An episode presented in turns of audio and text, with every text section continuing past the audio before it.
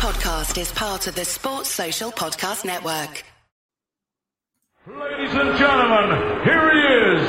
Woo!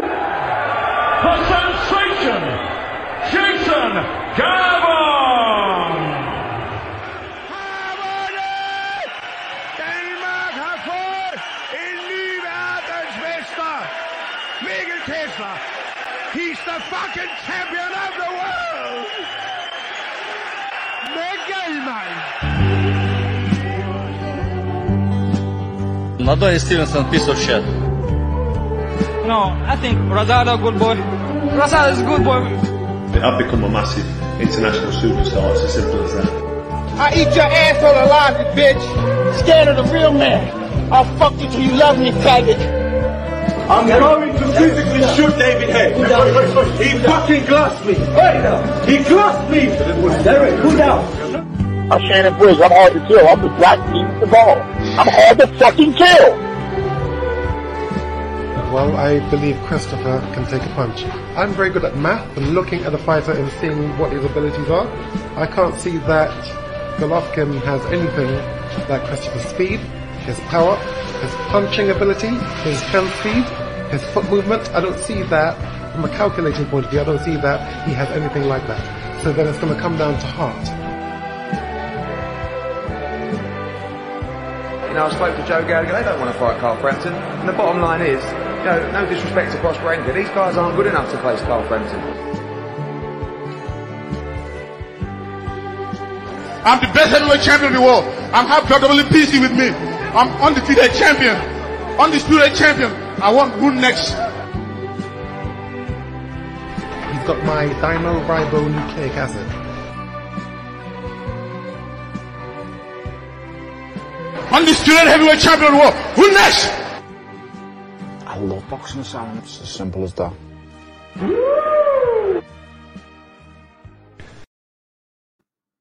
Well, hello everybody, and welcome to the 432nd edition of the Boxing Asylum Nuthouse podcast. I'm your host Steve Wellings, and joining me on the call we have Andy Patterson.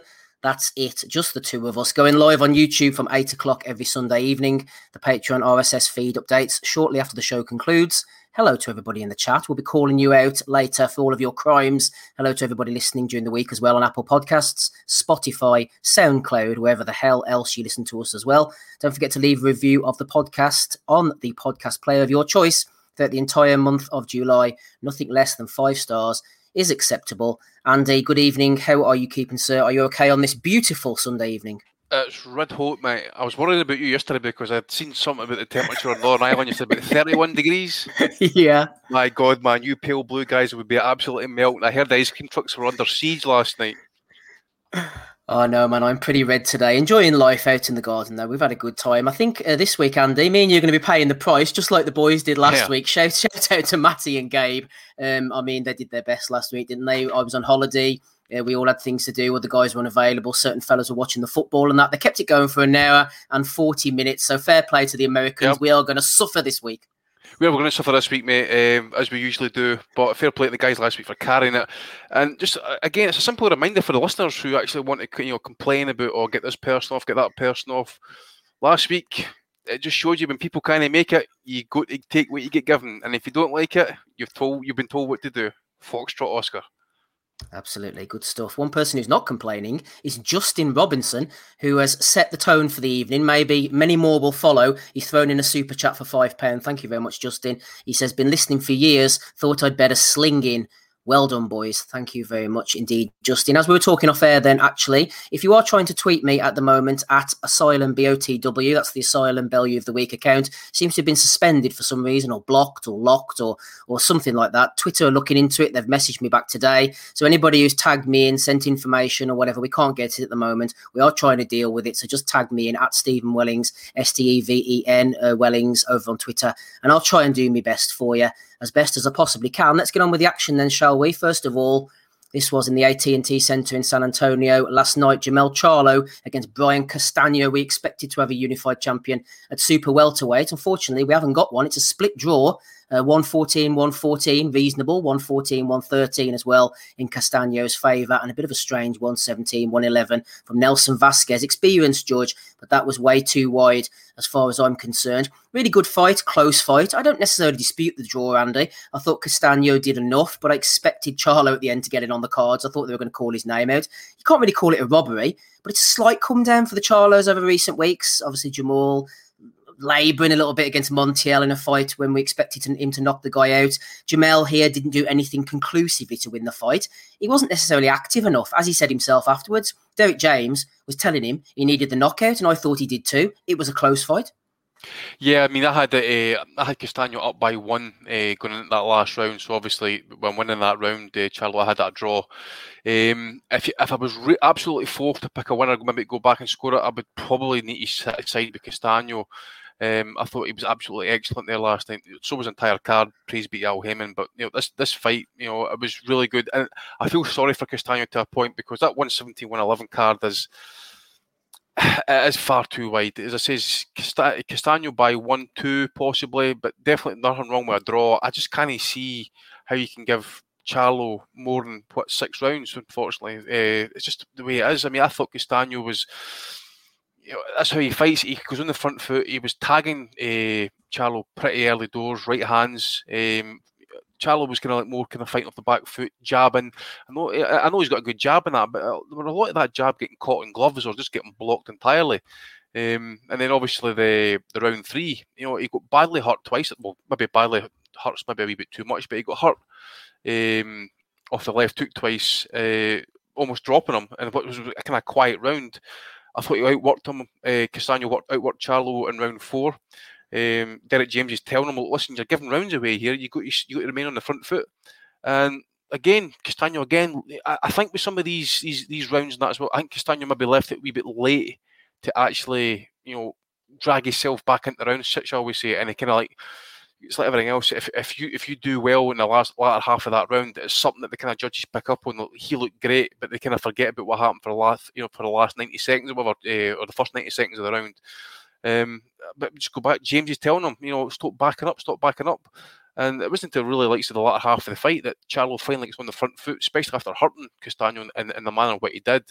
Um, he just couldn't finish the show for whatever reason. Um, he came out early in round 11, I thought, trying to kind of, you know, try and put it on Castaño, but, you know, he managed to get Charlo to kind of fight again off the back foot, Castaño, so he's kind of pushing it back to him. Um, he looked to recover to me at least, but um, he was looking slightly more responsible, shall we say, with his defence, you know, because usually he was kind of going in there, right hands, body shots, really kind of like forcing Charlo to kind of try and you know, work off the ropes, maybe counter off the ropes uh, as well. But um, it was just it was just a heavy weather fight, and that's uh, because of Castaño's age, um, being the B side, and that I don't know if he's ever going to get another chance as good as that to potentially win a, a you know a breakout fight, shall we say? Um, he could maybe forego the, the, the rematch and maybe see what he gets in terms of offers for the Tim Tszyu fight. Maybe take it to Australia, big money possibly. Um, at, at, this point, he's going to be what his early thirties, um, newly married he's one of the biggest paydays. And to be honest, he's he's he is a very competent fighter. No elite, but he is he is you know how he fought there last night is how he fights. He attacks the small raids. You know he tries to kind of fight behind the jab. He does a lot of circling from time to time, and he's aggressive and he will press the action. And just it, you know it was it was tantamount to, uh, as to how badly hurt he was in that round ten. Um, we'll get to Steve Weisfeld and the and, and the score and stuff. I mean, he gave that tenth round 10-8. Um, I was going to ask the question if anybody would actually score at 10 8 because um, even though it was pretty much a dominant round, to me at least, unless he, his arse hits the canvas, I ain't, I ain't scoring that a 10 8 round. I'm sorry, but. Uh, no, I think you're right, Andy. I think, I think sometimes there's definitely a call for it to be a 10 8 round. And I'm sometimes a little bit perplexed and a bit annoyed that they don't do it more often. But it seemed last night like it was a bit overkill, like I'm calling for it, but not then. I mean, I've seen people way hurt worse and only get a 10 9. And in that case, I would do. But this time, I'm not so sure it was warranted. Well, he was he was hurt, wasn't it? But I think he still had enough enough senses about him because he was he was looking to buy time. He was in survival mode. He was he, he, he was he was he was wary enough to back off and just try and buy that time, get through the round, and you know, his corner told him he's going to come out like a freight train here in round eleven. And Charlo did, as I say, he started very quick in that eleventh round, but then it seemed to peter out. And then you see Castaño kind of gradually then pushing him back, like he had done for the, the majority of the fight, backed him up, and really kind of like got him to kind of fight again. But um, I just uh, just sections of that fight, especially some of the rounds that Castaño won. I thought he was dominant in some of the rounds that he won. But um, again, it, we, we just got to harp back to the fact that it was a really good fight. But here we are again, just at the fucking bullshit of boxing again. 117, 111 scorecard is just boxing always drops something shady in here, doesn't it? It always does. I mean, Nelson Vasquez has just basically been handed the torch to him, by the way. I mean, you got Julie Lederman for the past, Tricky Dicky Cole, Don Trella, fucking Terry Adelaide O'Connor, Byrd. CJ Ross, Adelaide Byrd, Ian John Lewis. You know, I mean, Christ, you know, these guys, these guys are meant to be going to the Hall of Fame soon or something, or some of them are actually in the Hall of Fame. So listen, the congratulations to Nelson Vasquez for total fuck up. 117, 111, absolute nonsense. Can we not make a case slightly for the Mandy and say, you know, it's a couple of close rounds, maybe you Yeah, tend I take two or three close rounds to go in someone's favour to suddenly skew a, a, a decent card into a bad one? Again, I suppose, I mean, you know yourself, mate, looking at a fight at, at, at ringside, you know, you've only got one vantage point. We've got replays at home and stuff. We can take our time to follow our scorecard to just give it a wee extra bit of thought. And I know what you're saying, but uh, again, uh, could the judges see that Charlo's jab was actually landing all that time he was throwing it? You know, especially doing it off the back foot, and you know how often he was on that back foot. Was that jab constantly landing? Did they see him land that jab? Um, he was hooking a lot as well, trying to kind of like you know get shots to the body. The right hand obviously came into play as well, but I just don't think Charlo was active enough for for you know. A, Large swaths of that fight, he just was not active. And when he finally did get active, he got serious about business. He almost took the guy out. So you often wonder now is, you know, people need to remember as well. Charlo was supposed to win here last night, right? A lot of people picked him by decision, uh, by, by knockout. I picked him to win by decision, even though I wasn't on last week, right? But Castano almost upset it to a lot of people. He did upset that at the, um, you know, Apple Cat there last night. But to then have the guy almost beat you, and then to say that he's pound for pound rating stuff, you know, it just it just doesn't sit right. It just doesn't sit right. A rematch needed. If not, then I like to see him get a big payday with Tim Tszyu for Castano. I mean, the guys, the guys. I know he probably doesn't deserve whatever, like it's boxing and that, but he, de- he deserves better than that. 117 11, 117 111 is just absolute bullshit. I must admit, when it comes to judging and scoring and that, I used to do the uh, ringside scorecards for the Sunday Life newspaper, and I knew the next morning it was going to be in print there for everyone to see. And I'm not going to lie, I used to brick it, man, thinking if I put in a bad scorecard or something, then I'm going to get pelters here. And I was the night Frampton fought Scott Quigg. I had it. I'm pretty sure I had it 118, 110 to Frampton. I Oh. remember when the when whenever the score come in and like it was a split decision, like and it was 115, 113 to Quigg. I was thinking, oh shit, man, I've completely bollocks this one up. And I was talking to people at ringside, a couple of people. I think Matt Christie from the Boxing News was one of them. He had it the same as me. It might have been 117, 111 or 180, nine rounds to three, I think it was something like that. And he says, Oh, I had it the same as you. And I was like, Oh, thank God for that. But every time, Andy, I put in a scorecard, I was I was bricking it that I was going to be way off or something the next morning, but luckily I never was. I remember one of the nights actually I did that with Burns against Gonzalez, I think it was. And uh, I think I might have had Burns up because again, this is again you've only got the one view at ringside. You, you've got you've got the happy day of having that actual replay. I'm sure I had Burns up like by a point at the time of stoppage, and I was getting pillars of hate on Dave. So I came back, came literally three in the morning, watched that game, and said to myself, right, okay, I had Gonzalez a point up then after watching the replay and that. So it is hard, you know, but. I just think you know, considering how the fight went, how how the tone of the fight went, you had the guy, you know, Castano was pressing that fight for the mass, the vast majority of that fight, and a lot of guys will say, look, listen, if you're pressing the fight, trying to make the fight, they're going to favour you. They're definitely going to favour. Well, especially anyway, if, if you're like myself, that I prefer more aggressive fighters and that, then, then yeah, you're going to favour Castano. But I just thought in the end, the last three rounds specifically, you know, massive rounds for Charlo, and that's what for him at least got, got my draw on my scorecard. Yeah, well said. I always think to myself that if the, the, I don't always favour the aggressor or the guy who's forcing the fight, but I wasn't sh- particularly sure that Charlo was doing that much more at times. Uh, Des in the chat says Derrick James was good in the corner. I agree. I think Derrick James is an excellent trainer. Mentioned him as one of the best trainers in the world in our discussion the other week. Hamed says robbery. That was the final straw. No point watching boxing. Haymon is a crook. Gonna let that slide, Hamed. Gonna let that slide just this once. Andrew Thickett says, I'm not sure the Charlo is a higher world class level. In other decades, they'd likely be lower world level. Perhaps promotion and hype are pushing the narratives more than the results. During a period where Americans are not as dominant as they were previously, I had Castaño by two. I think with social media and TV, you see more of, of fighters than you would in the past. Every single uh, fault that they make, whereas in the in the past they might have uh, got up to TV level and, and this kind of level a lot later, so they might be more polished. That could be complete bullshit, Andrew. You never know. That's just my summation. Uh, Donny Baseball is on the call with us. Delighted to have Donny as always. How are you sounding there, sir? I hope I'm sounding good.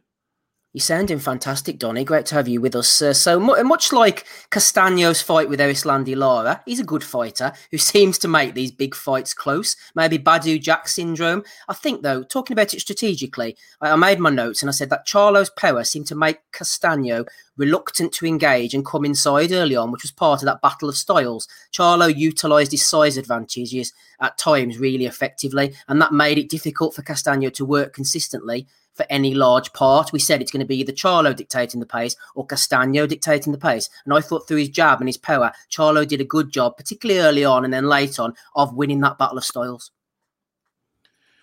Well, what I thought happened was is that Castaño took um he got rocked in the was it the second? Yes. And he got rocked in the second, but then he came through that and I think he kind of decided for himself, all right, I'm I'm shorter. Uh, I don't have the reach. I took his power and I'm still here. So I'm going to come bring this fight to him, not, you know, in a reckless way, but in an intelligent way.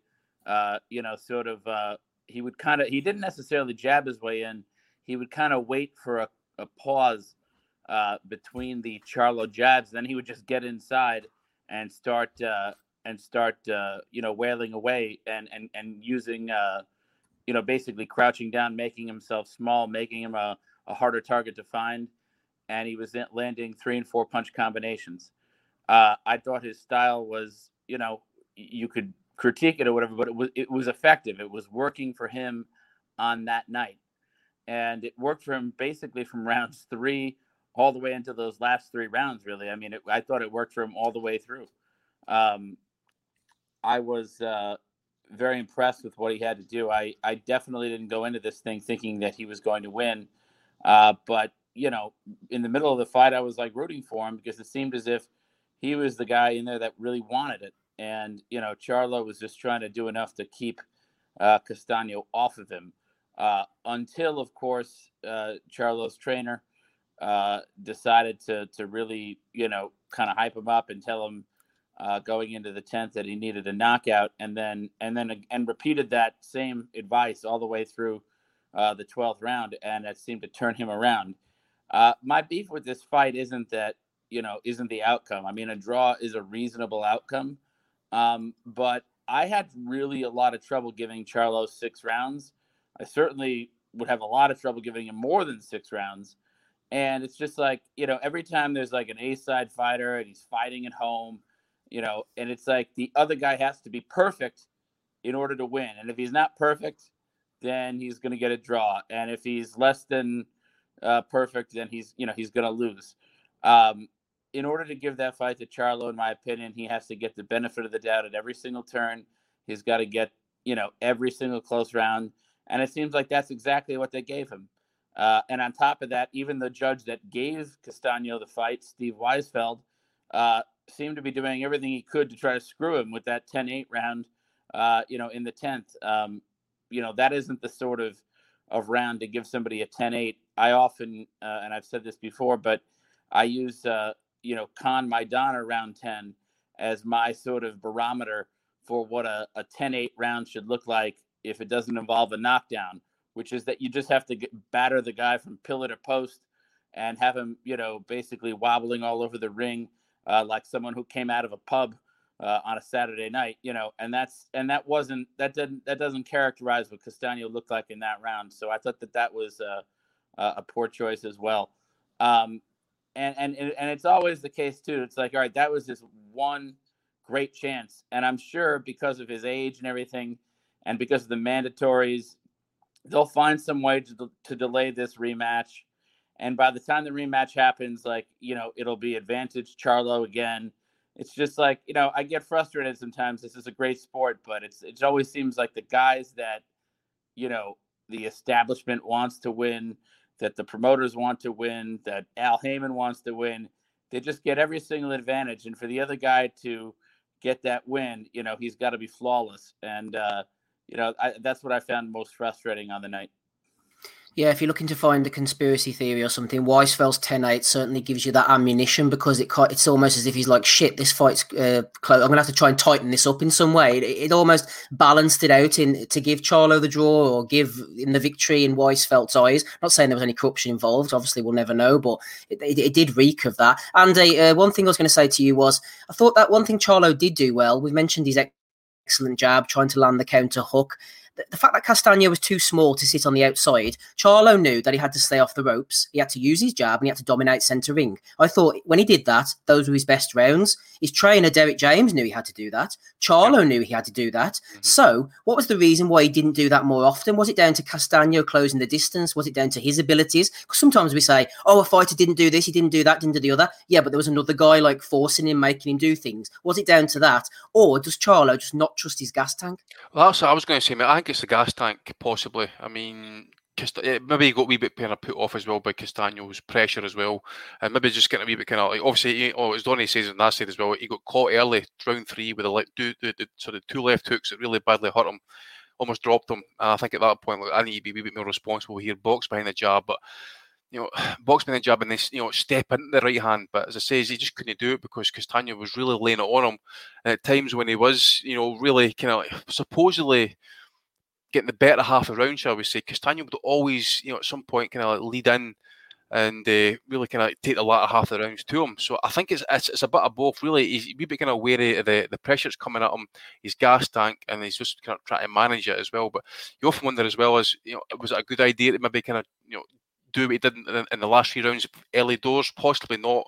Maybe it would have been a wee bit fresh. You could maybe taken him out in that, but you know, at, at, elite levels, shall we say, or at world level, you know, he didn't want to be doing that because he just takes one shot. And these guys didn't, didn't get lucky with their shots. That it's not like Johnny Nelson says, "Oh, it was a lucky punch." And that these guys are trained to throw these type of punches. Um, so yeah, you know, another thing I was going to mention about Castano as well as is being the B side. Yeah, you know, remember as well him travelling the road uh, to France as well when he beat Michel Soro. They tried to fuck him on the scorecards there as well. 116, 112, I think it was in one of the scorecards. They then tried to fuck him up with some sort of kind of you know, something to do with a drug test and that as well. I think um, was was maybe involved. And he then went back over to France, knocked a guy out, or something to do with his, his money getting withheld. I don't think he got paid or didn't get you know, you know the full purse. You know, the Erislandy Lara fight, you know, he didn't get the decision in that one. Potentially, people maybe had won in that fight. And then again, there last night, you know, and against Teixeira, I expect him to knock him out in that fight because I, I, didn't really rate Teixeira. So I just think, you know, B side is a guy who is a guy like Castano, really, isn't he? But um, I just I just feel a little bit kind of disappointed for him because last night would have changed his life. I think the the last night. You can guarantee this much: if Castano had really got the nod there last night, you wouldn't have Charlo saying after the fight, "Oh, I'm going to take a break now for boxing." Spend time with my family. I know, I know he's got a newborn in the in, in the family and that, but there'd be no way Charlo would, would be saying, "I'm taking a break" if he lost that fight later last night. I thought his post-fight interview was a bit frustrating, Andy, because every time he felt like he was going to say something, what he really felt, he sort of started going off into "We Lions, we yeah. train hard," you know, and all this type of shit, man. Tell us what, tell us what you think. Jim Gray tried to get it out of him, but he wasn't biting. Yeah, that's the thing. I, I seen an interview with Derrick James. I don't know what network it was with again. It was one of those YouTube ones and that. And uh, even he was flim flamming over it and that. This is the guy who was saying, like, during rounds, listen, stop giving up center ring, stay off the ropes. You need a knockout to win the fight. He was, he was basically telling him before the 12th round, you need a fucking knockout to, to win this fight. And he didn't get it. But then he's saying, look, listen, he should be more active, more jabs and that. But there was no, there was no real, real honesty saying, listen, yeah, we got lucky there last night, or we got lucky there the night, and that maybe lucky with, eh, with that draw. I mean, he's he's sitting, he's standing, he's sitting, he's on his knees there last night, waiting that decision coming in. His brother in his ear, just saying, we're, we're cool, we're cool here." And that, but I, I just think, as people say, is he's he's maybe just not got the tank to be absolute elite level. He is he is a good fighter without doubt, but he's I just don't think he's got the tank really. And I think as well is look, you had you had Castano badly hurt and you had two rounds to, to basically end the fight, and he couldn't do it. He couldn't get it done. And this is a guy who spent a good part of the fight on the back foot. You would think maybe conserving energy, shall we say, but he just couldn't get the job done. And sometimes, you know, at elite level, guys, you know, the top fighters will always find a way to get the job done. You want to jump in there, Donna? Well, yeah, I was just gonna say what was frustrating is is that like you know, look, I understand that Al Haymon's a very fa- powerful figure in the sport, and that you know a lot of these guys will be like, well, it's always up to Al Haymon. you know, when they ask when Jim Gray or when you know whomever is asking him what's next. But you know, you just had a draw for a unification fight, you know, which is unprecedented. There's never been anybody that's ever unified all four belts in the 154 pound division. And Jim Gray says, "Do you want the rematch?" I mean, I want a fighter who's going to say, "Hell yeah," because I want to make history and I want to, you know, I think I won. Now, I don't think Charlo won, but I want to hear Charlo say, "Yeah, I think I won this fight." And anybody who doesn't think I didn't win it, I'm going to go out there and prove it. You know, and instead he's like, "Well, I don't know. We got to talk to my manager, Al Haymon." I mean, give me a fucking break. Like, I mean, where's the fire? You know, where's the desire for greatness? Uh, you know, I, I felt that that was lacking, and I thought that that was disappointing. Um, and also, one other thing I was thinking too is is that uh, you know uh, when they were at when Jim Gray asked him, he's like, "Well, when your fighter, I'm sorry, when your trainer told you that you needed a knockout to win the fight, and blah blah blah." All I could think back to was uh, when Paul Williams fought Erislandy Lara and got his ass completely handed to him by Lara, and then so uh, so then Larry Merchant gets up into the ring and uh, and he says, "Well, Paul." you know, uh, you, you know, your uh, your trainer told you you needed a knockout to win the fight, and almost like in a cult-like unison, his entire family from South Carolina who was there at the fight goes, "Oh no, no, no, that was just motivational," but like literally, like literally, all ten of them said it on cue, like they had a like they had a gun to their head. but uh it was a bit like that last night as well with Derrick James. About he didn't really answer it, did he? Yeah. He said, "Well, I trust and respect my trainer." It was all quite non-committal. Yeah, yeah, it was. It was uh, a very politically correct uh, and cautious interview. Uh, but I wanted him to be the kind of fighter who says, "Yeah, I want to go out and destroy everybody, and I want to unify these belts." And uh, you know, that wasn't what we saw, uh, which was disappointing.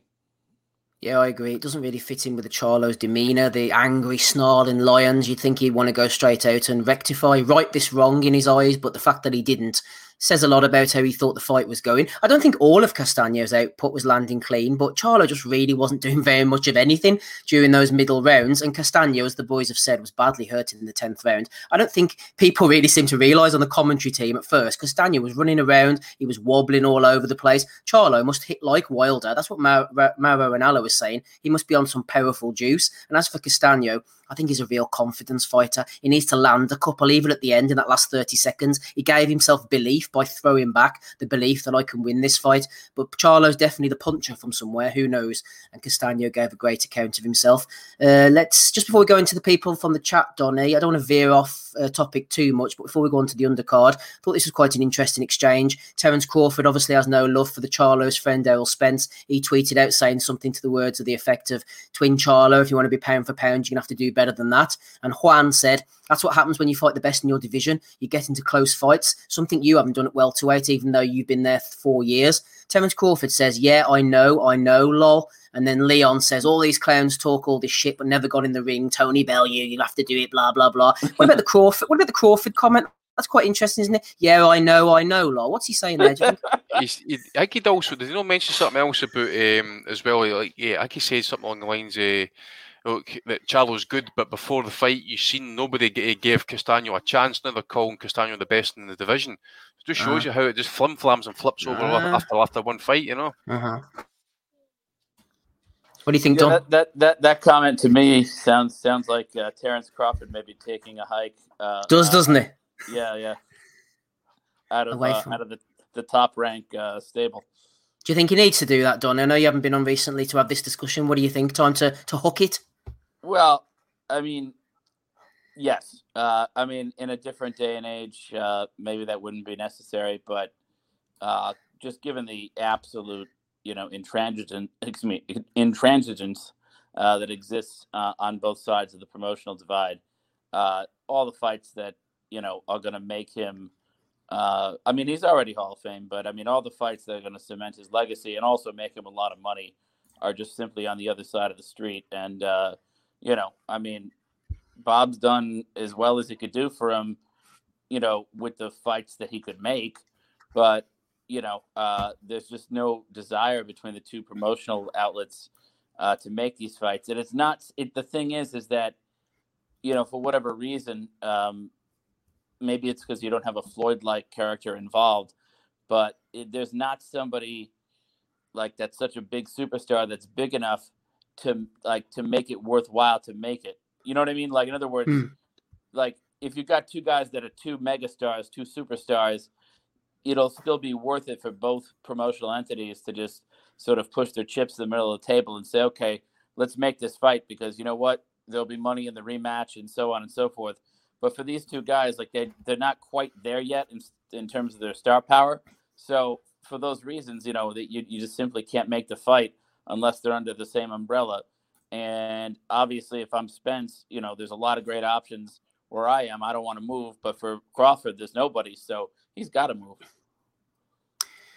Yeah, Crawford, get on your bike and get the hell out of there. Just to remind you at home, in case you've wandered in confused, you are listening to the Boxing Asylum Nuthouse podcast, episode 432. That's Donny Baseball, you heard there, Andy Patterson, me, Steve Wellings.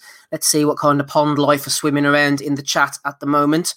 In the most endearing way, of course, gentlemen and ladies. Richard Wetton's here, Jimmy Tappy, M. Lithgow, 1983, Simon Hill, Michael Thompson, Take Ames is with us. Always good to see Ames. PB, who else we got? Uh, Hamed, Johnny Horsecock Nelson. If I miss you out, by the way, just hit me up and I will give you the desired shout out. Simon Hill, might have mentioned him already. There's two shouts for you if I have. Let's float on up here. Des is always with us. Good to see Des. Hi, God Plodder. Andrew Thickett over on Facebook. The Zodiac. Trying to get everybody in here. Boxing Channel. Kaiser Koba. David Gorn. Uh, might have pronounced that wrong, David. Apologies if I have. Who else we got? Don't want to miss anybody out. We're all inclusive on the Boxing Asylum podcast. Callum B is with us as usual. Mr. James Leadbeater, Patreon extraordinaire. Patreon.com forward slash Boxing Asylum if you want to join him. Uh, James Windsor. Final few here is Craig, Liam Wynn, Ben Thorns. Who else we got? Let's hit two more, shall we? Come on, boys. Gowan Davis. And finally, Barney Douglas. Welcome to you as well. Let's go on to the undercard then. Yep, absolutely. If you want to get Porky on the call tonight, hit us up with a super chat pledge.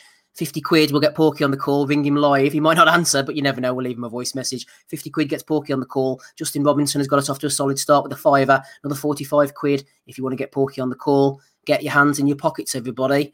Okay, on to the undercard then, Andy. Rolando Romero against Anthony Yigit. Is Rolando Romero the angriest man in boxing? Oh. Oh my! I, I don't. You know what? He might be a lovely guy. I was looking at his box record earlier, and he's got a nice smile. And I think, you know what? Maybe I've got him misunderstood. Just seems like an absolute arsehole.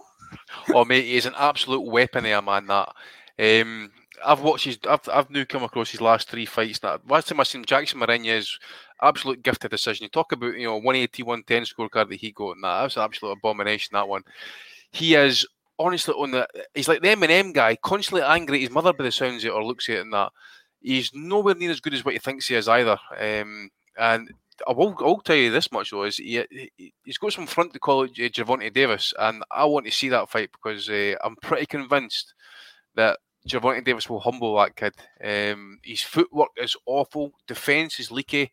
He's got that Naseem Hamed vibe about him. Um, I know you, you were saying that, that Naz was a bit kind of like tongue in cheek with some of his stuff and that, but this guy's just straight up violent, nasty. I don't know what his background is or whatever. And know that I'm complaining, but he is a dirty fighter, and I, I, don't mind dirty fighters, providing that they're you know that they're good technical solid fighters. But I, I just don't rate this guy, and his power's not what it is. I don't think. Um, and he's fighting a guy here who, let's be honest, right, he hasn't fought in two years. He was he was scheduled to fight at 140 on that card. Gets gets a call on one week's notice to take the replacement. Right now, what was he weighing before he was trying to make 140? Who knows? And when does he make his cut? Now, try and add an additional three, uh, sorry, an additional five pounds onto that guys probably just went, nah, no chance, man. I'll just take the fine and I'll just take whatever I can take. Um, you know, you know the um, the knockdowns, uh, the shots, and that were were, were pretty violent. Um, I just think the way he throws shots sometimes that he's going to end up with hand problems. He's going to end up clipping something that he shouldn't clip. Just need to see a bit more finesse for him. Um, but certainly, he's going to be one of these guys that he's, he's, he's going to talk himself into being absolutely hated. You heard the crowd there last night when they when he got the got the stoppage up on the ring apron and that, up on the ropes. He's getting booed at the arena. So he just uh, plays the heel for here on in, and he'll, he'll, create, he'll create some buzz, he'll get some money, and uh, and we'll wait and we'll pray that he gets knocked out at some point. And I dare say when when if that Davis fight's happen, which you think it's probably going to be in the off now, actually, considering the both with with Floyd. I think this guy's with Floyd as well. Um, certainly, he's in very Javon good to destroy him, I think, Andy. I know, I know, mate. This is why I want to see it though, because as you say, the guy is the angriest dude, and we'll see what he's all about. That Jackson Marinez's fight, I mean, he needs, needs to give that guy a rematch. Obviously, he's had a, a loss after that Richard Comey fight, so he probably kind of gets him past that. But um, if he's calling him out at this point, that you know, fair play to him, but he's uh, it could end badly. Like Yeah, I agree with that. Fair play to him for wanting the fight, but he, he has those elbows and that long sort of off balance power, a bit like O'Hara Davis kind of style. But yeah, very awkward. Uh, Romero Donny heads, elbows, pushes people. He's off balance himself. He sides up, he squares up. He's always looking to land that big shot. I think even though his technique is poor, he definitely can punch. But I do think Romero's a loss waiting to happen. As Andy said, he probably has already suffered a loss to Jackson Marine, as if we're being honest. Yeah, I mean, uh, yeah, he he definitely uh, can play a, a, a heel character uh, or a villain. Uh, he does punch hard, but uh, but does ultimately seem to be, I think, limited uh, if he were to step up the top level against the likes of uh, Tank Davis or or, or others uh, in a in a talent rich uh, neighborhood from 130 to 140. Keep an eye on him. Uh, what about Yigit's quickly, Andy? He's very awkward as well. First fight with Herman Kakado. Not sure he has much more to offer than maybe being a bit of a high class B side until he, he keeps on getting beaten up. He, he slaps a bit with the left hand. I think Al Bernstein nailed it really. Yigit, he's a, not a non puncher who fights like a puncher, and it just seemed like a matter of time before Romero caught him. He just doesn't got the power to maintain that style against big big punchers. I say he's a solid European level fighter, mate. I know he's ex-European champion, etc. And remember that fight with Baranchyk? He's he's his eye badly swollen up. It was uh, he has he's got a lot of heart in that, but as you say, is he's he's got his level, and that's a, for me, it's a, a European level. He's not a non-puncher. Uh, it's just unfortunate, that, but it, look, it's up to him as well. He, I, I think he was he was definitely in the um, he was in the, the World Boxing Super Series, wasn't he? Yeah. I've got that Yeah, wrong. yeah, he lost to yeah, Baranchyk, didn't he? Ah, that's right. Aye, it was that uh, thing. So I, I dare say the, that was the first series. So I'm imagining that. Um, uh, sorry, second series. I'm imagining that that money would be pretty handy in that. So, The sounds it as well. He's, he's quite a clever guy. He's he's got a lot of kind of linguistic skills, as Mike would say. Um, the he's probably got the other things outside the box than that as well. But at this point, late late twenties. Um, again, I don't know what his promotional situation is and that, but he's he's clearly kind of been over the road, fights in Sweden, Germany, UK, America, and that. You say a B side journeyman possibly come up maybe a gatekeeper for some of the kind of other guys and that, but um, at what weight needs to be at 140, obviously, and that. I mean, I think it was it was a it was it was a huge ask. I think to basically kind of get him down to one uh, 135 there. Uh, to be honest, with. I don't think he's made 135, and I don't know how long to be honest with you actually, or if he's ever ever, even made it before. But uh, I think that's that's basically basically be him at his, at his last chance of getting that kind of world title level fight, shall we say? I know it was another BA bollocks title again there last night, which we'll get on to Belly the week in that. But uh, you know, and see what happens. Wait and see what happens. The what the the, the super chats It's rather gone are mental, eh? flying here. Justin Robinson's thrown in two, as far as I'm aware. So that's a tenner. Michael Thompson's thrown in two fifty. Let's do some mathematicals live here. So Jimmy Tappy's thrown in a fiver as well. Um, Lithgow has uh, 1983 has thrown in a fiver. Um, maths was never my strong point at school, but I think we're down to sort of uh, in the twenties now. I would imagine. I'll top that up in a minute, but we're going we're going down in every sense of the word. Let's see if we're gonna have to end up ringing Porky at this rate, Andy. it's looking like it, mate. Uh, it's looking like it. I think he'll come on. I think he'll want to come on and discuss the boxing about a banter and that. I would imagine. I don't think he'll uh, he'll reject us. Yeah, just make sure you turn up. Jimmy Tappy there has thrown in a fiver, as I said. Make Porky turn up. Michael Thompson exerting my money into the situation. M. Lithgow, uh, 1983, didn't leave us a message, but we get the meaning from him and Justin Robinson as well. So thank you, boys. I'll top that up then. Don't uh, Okay. Don't, don't tell Porky that you did like a fundraiser to get him on. Otherwise, he might want a piece of the, the action here. Nah, well, he, he knew that. We've we've seen this for the last couple of weeks that we would, uh, if we could get 50 quid across one show, we would like phone him up live in air and just let him rant it away about anything he wanted to. If We did before, if- didn't we? Do you well, remember aye, did- AD, AD Isaac threw in a 50 quid to get him on? Yeah, exactly. So if it's libelous, Donny, you can defend them or defend us Yeah. actually. At that point, I want a couple of them cookies from the kids. that was brilliant. oh, that was great. Let's see if I still got it. Let's see if I still got it on here. Actually, I'll play it if I have. Let's have a look. Yeah, I still got it. don't know. I don't think I've got that Oh, one, no. unfortunately. Don't think I've got that one. There you go. Good old Porky. Yeah, he can he can have a couple of quid off of it if he wants, which is all that's left by the time um, uh, Super uh, YouTube have taken their cut. But there you go. Let's go on to the undercard. Who else have we got then? We've got uh, Amilcar Vidal Jr. against Emmanuel Aleem. Great If you saw fight. the- yeah, it was a really good fight, Andy. I thought Aleem did enough to at least get the draw. Again, the scores were too wide. Aleem working with Ronnie Shields for the first time, used his jab early on, floating around this huge ring, trying to stay out of the way. Thought he, he did a good boxing job, to be honest, Mr. Aleem. Yeah, he did actually. You know, Vidal he walks into distance without really kind of setting up his shots and that, but it's all you know, it's just a complete power puncher. You know, he's got a bad left hook to the body. You know, hurt Aleem numerous times especially in the sixth round. Uh, you know, the, the first one he landed, I was like, oh, you bastard, that looks sore. And then they came back with the second one uh, that really kind of doubled him up a wee bit in that. But uh, fair play to Aleem, mate. He, he showed he came to win. You know, it was uh, it was a good move for him. I think going to Ronnie Shields, he got you know decent sparring there. You know, Ronnie's an old head as well. Uh, At times, I thought he boxed absolutely beautifully. You know, slipping shots, popping undercuts, slipping of distance.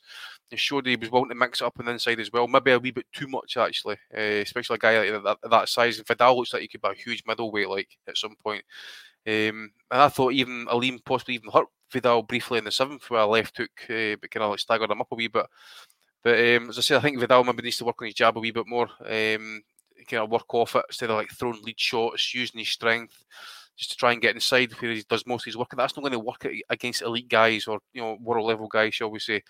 But um, really good fight with some even better rounds. You know, Aleem probably tired a wee bit more down, down the stretch.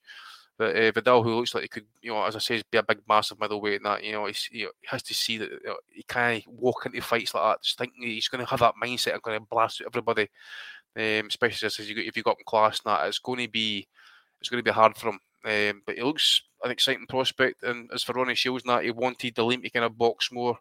Uh, and try and get the fight to go to centre ring uh, instead of trying to have a big massive punch up. So maybe that kind of worked against him a wee bit. But um, trying to remember what the scorecards were and that. But I thought, uh, to be honest, I thought it was a draw. And um, if I really had to pick a winner, I thought Vidal maybe just shaded it by a point or something. But I thought a draw would probably be a fair enough result.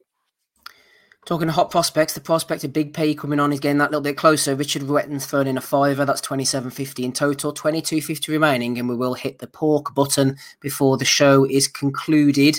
Uh, Donny Vidal, he gave off a bit of an Alberto Machado vibe to me, which obviously doesn't bode well in the future. Tall, rangy puncher, pretty slow, but he had those clubbing heavy hands. As Andy mentioned, the body shots were working really well for Vidal. The uppercut was working well for Aleem. Vidal, he was missing shots in the middle rounds, which I thought tired him out. And in that fifth round, Abner Mares picked up on it. He was definitely tired. And then he came back to hurt Aleem in the sixth round with a left hook to the body. And then Aleem showed, even though he'd had two years out and he'd been pretty inactive, that he was well conditioned as well. It was a well matched crossroads fight, this one.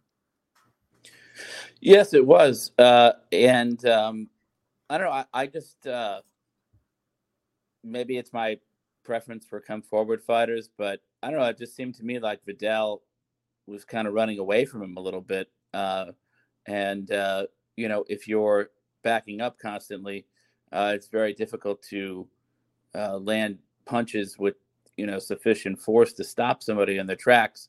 So if you keep backing up, then uh, you give the opponent, you know, a reason to keep coming forward until you're until you're able to to land something that's that's going to gain his respect. And it seemed like midway through the fight, uh, I think Aleem had realized that, you know, whatever power he had taken, uh, you know, it was not enough to to to knock him out. And I think that uh, I, I thought that he brought the fight to him, and I, I thought Aleem should have won. Um, and I thought it was unfortunate that he didn't get the decision. Uh, I don't support fighters uh, leaving the ring without giving an interview um, because at the very minimum he should have taken the opportunity to go on camera and and uh, you know ask for a rematch and you know get the crowd on his side because it seemed like they uh, were booing Vidal uh, when he won. Uh, they seemed to be you know of the opinion that Aleem had won. Um, but uh, but the fact that he walked out, I think, can tell you, you know, what you need to know, which is that I think he felt like he got jobbed on the scorecards, and uh, um, and, and and I think the evidence for that was was pretty clear. Um, you know, could it have been a draw? Maybe, but but a win for Vidal, I I just I'm sorry, I didn't I, I just didn't see it. Yeah, just finishing up on this one, Andy. I thought the eighth round was really good, real cracking eighth round, and then going down the stretch, they were just both going. Vidal got caught a lot with the left hook. He still got a lot to learn moving back in straight lines. He was bought in to win this one. Both guys come away with credit, really. I'm not sure where they're located. Let's just check the rankings actually while we're at it. I don't think Aleem, after uh, two years out, will be anywhere. Vidal's number 14 with the WBA. I, I think that's fair enough. Yeah, that, that's fair enough, isn't it? He's not really anywhere near a shot, but after a couple of big wins, you could see him moving into that kind of mix. You just don't know, mate. I mean, it is the BA after all, and that, and uh, consider how many belts have got in the line. Top fifteen is all you need to be, and you can get the call. I mean, Leigh Wood, he's fighting uh, for world titles, you know, shortly. I think he's top fourteen, top thirteen, or whatever it is. So he's uh, at least he's, he's in that mix at least. He, he, you know, he's in there. Amongst, I, I tell you what, a good fight. I actually don't know if you're done for it actually, and I, I know he's would probably be Eddie, and that's what maybe scuppers it. What about the Carlos Gongora against Vidal fight? I think that'd be a crack. That's a great shout. That'd be a war. That would. Oh, what man! And I tell you what, Vidal having to wear down Gongora, who's got maybe a wee bit suspect chin, but really got that you know good good skills about him in that as well. I think it's a really good fight. But um, probably two guys on different sides of the it's not the political spectrum these days; it's the TV spectrum, isn't it? So um, maybe we don't get to see that one, but it's, it's something I like to see. Maybe him with Rosario, seeing how he's maybe been fighting PBC before or whatever. Um, and then the one obviously who had the big one, uh, Luis Arias, and that as well. Um, so there is some names from him to have anyway if he's wanting to try and get himself into title contention. But um, just if we look at the 160 rankings with the BA, mate, just as to how shocking it is. You got Sergio Martinez rank three. I think I think I think we can just file that under trash, can't we?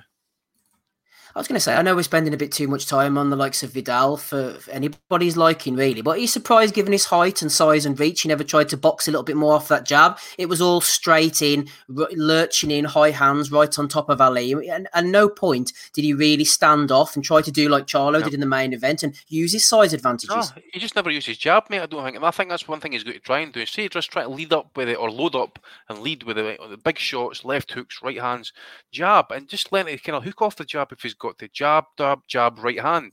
And then once you've got the guy hurt, step him a left hook, he doesn't need to kind of like go balls to wall. Because I think, as I say, is, you know, he was getting caught, you know, with, with, with sneaky shots up underneath with, with uppercuts that from elite. If that is if that is an elite fighter or elite opponent he's facing there last night, and that he's in a world of pain, and possibly even pick up his teeth afterwards and that as well. So as I say, he needs to kind of like just tidy up a wee bit more. But certainly he's, he's one to watch that certainly. But um, I think what some people were thinking as well is they were maybe expecting them to win by, by stoppage here last night as well. So it was good to get kind of he got the distance in him as well, got a few more rounds into his neck and that. But uh, I've seen Sampson uh, Lewkowicz, who's who I think is his manager, I think at this point, that you know usher him away for ringside.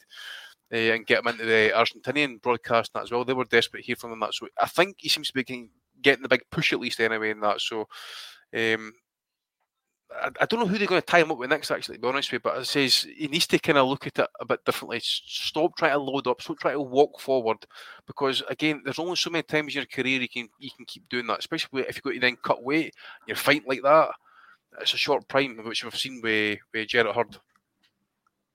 Yeah, shout out to Sampson Lewkowicz. I believe he was battling uh, cancer at some point and he's looking a lot better now. So uh, hopefully he continues to improve. Uh, finances are continuing to improve anyway on a lesser note. Johnny Horsecock Nelson's thrown in a fiver he says, You all deserve the cash for keeping us entertained, even though YouTube takes 30%. Absolutely. And it'll be good to hear from the voice of hardcore boxing. Also, Motor City Cobra has thrown in a fiver. Thank you very much to you. And Jim McDonald says, Steve, tell the pig that Big Jim said he's going to have him on a fire with an apple in his mouth when he turns up.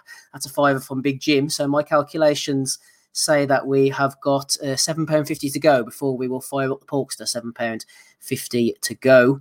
Okay, let's have a look at some questions. Uh, Rapping Rob Kelly is en route. Haven't heard from any of the other boys, so we'll assume it's going to be me, Andy, and Donny, and maybe Big P before the end of the night. It's absolutely mental, isn't it? You mad bastards. You mad bastards. Right, let's have a look at some of the questions from the boys then. So I was just going to say, mate, do you think, think uh, uh, Matty and Gabe still waiting for Rob to turn up? Maybe. oh dear, the poor boys, man. Could have done with a few super chats, man. They, they, tried, they tried their hardest. Fair play. Uh, well, if we make it 100 quid, we'll give them 50. I'd be about, well, we'll be left uh, 20, 20, Andy, 20. Oh, my maths are off. Right, okay, so let's go on to this question. We'll go to you, Andy, uh, from, oh God, who asked this now? Let me see. Want to give them their credit. Craig Mastro, uh, Patreon, a friend of the friend of the pod, uh, Craig Mastro. He's on the WhatsApp. If you join the Patreon, you can join our exclusive WhatsApp group. Everybody's having a great time over there. It's vibrant. Even Hatton is enjoying himself, which says something. Shout out to Hatton. So, did Warrington Lara really sell 10,000 in one day, Andy? Surely that can't be right. Is Craig Mastro accusing Eddie of some uh, falsification here? If Eddie says it sold 10,000, then I believe him, Andy. Sorry, to be honest, I've actually been out, out the loop that for the last 10 days with holidays and that, so I don't know what Eddie's been up to or what he's been saying recently and that, but uh, it's a Headingley, I think, and uh, 10,000 in one day is a bit of a stretch, I would think. Yeah. What about the fight itself? I mean, obviously, we did the live. We might Yeah. do a live on on the, re- the rematch as well. And Lara, would you say he's going a favourite going in here, given what he showed in the first fight? Um, definitely. I think he's, he's if, if it is, eh, I think he'll be favourless. I just don't know if Josh has really got the power to really kind of turn it on its head. I mean, that guy, that Lara, obviously he shocked everybody in that, but everything, every time he hit Warrington, it seemed to kind of hurt him. And I, I- I'll never forget, was it, was it the five, five or six unanswered shots that he landed on Warrington before the first knockdown?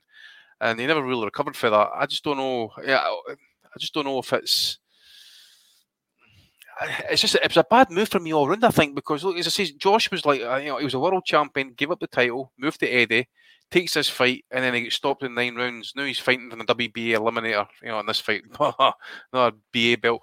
But um, it's a tough one. It really is, he's got to win it. And um, I, I wouldn't, I wouldn't even go as far as say that he needs to look good winning it. He just needs to win the fight. That's what he's got to do for me, actually. Um, and we'll wait and see what happens after that. It's, it's a big ask. But what is Headingley's capacity? I would say it's about tw- 20,000, 25,000. No idea. If anybody in the chat knows, let us know. No idea.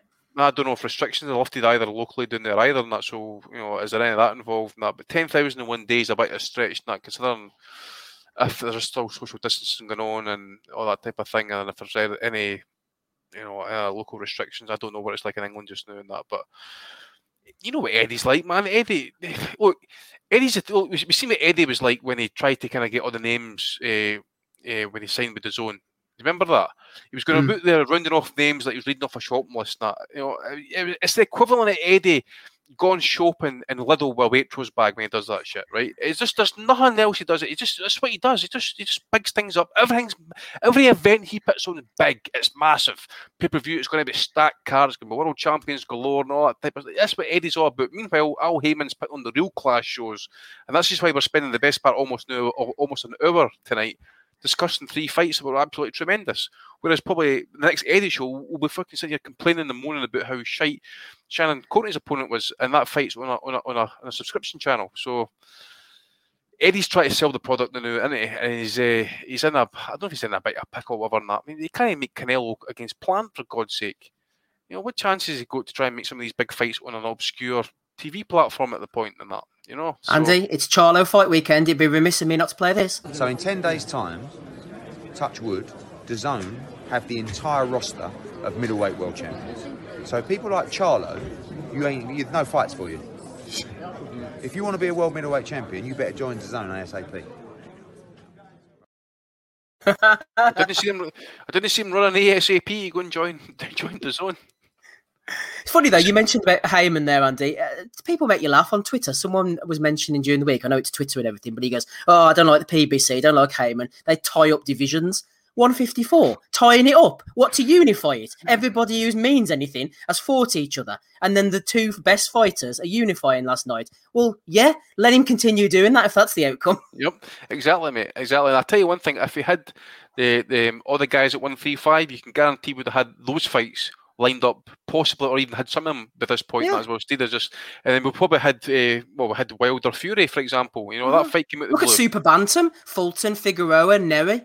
hmm And and Ned is apparently I seen him making uh, cryptic messages there last night, so I think he's got something big in the offing coming up, even though he got stopped in his last fight.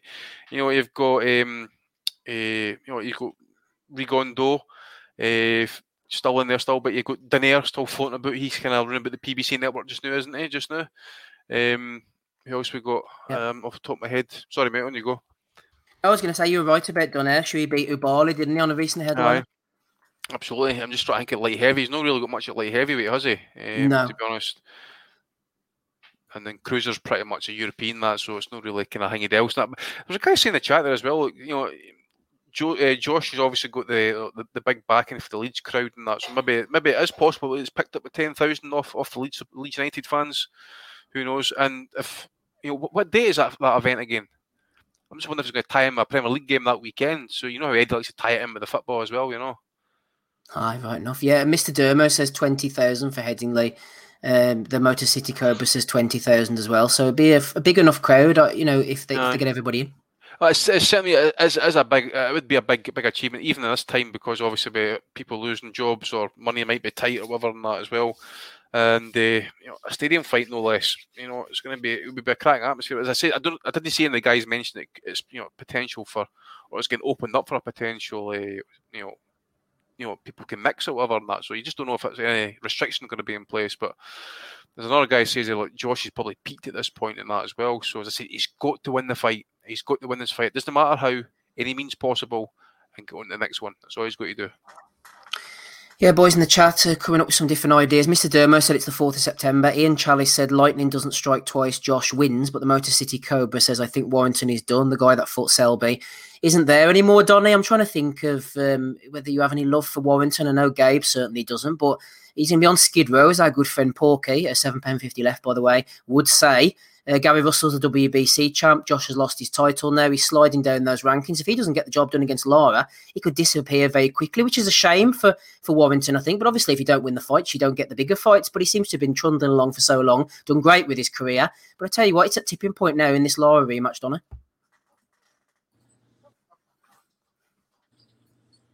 I'm sorry, Steve. I, I have trouble hearing you.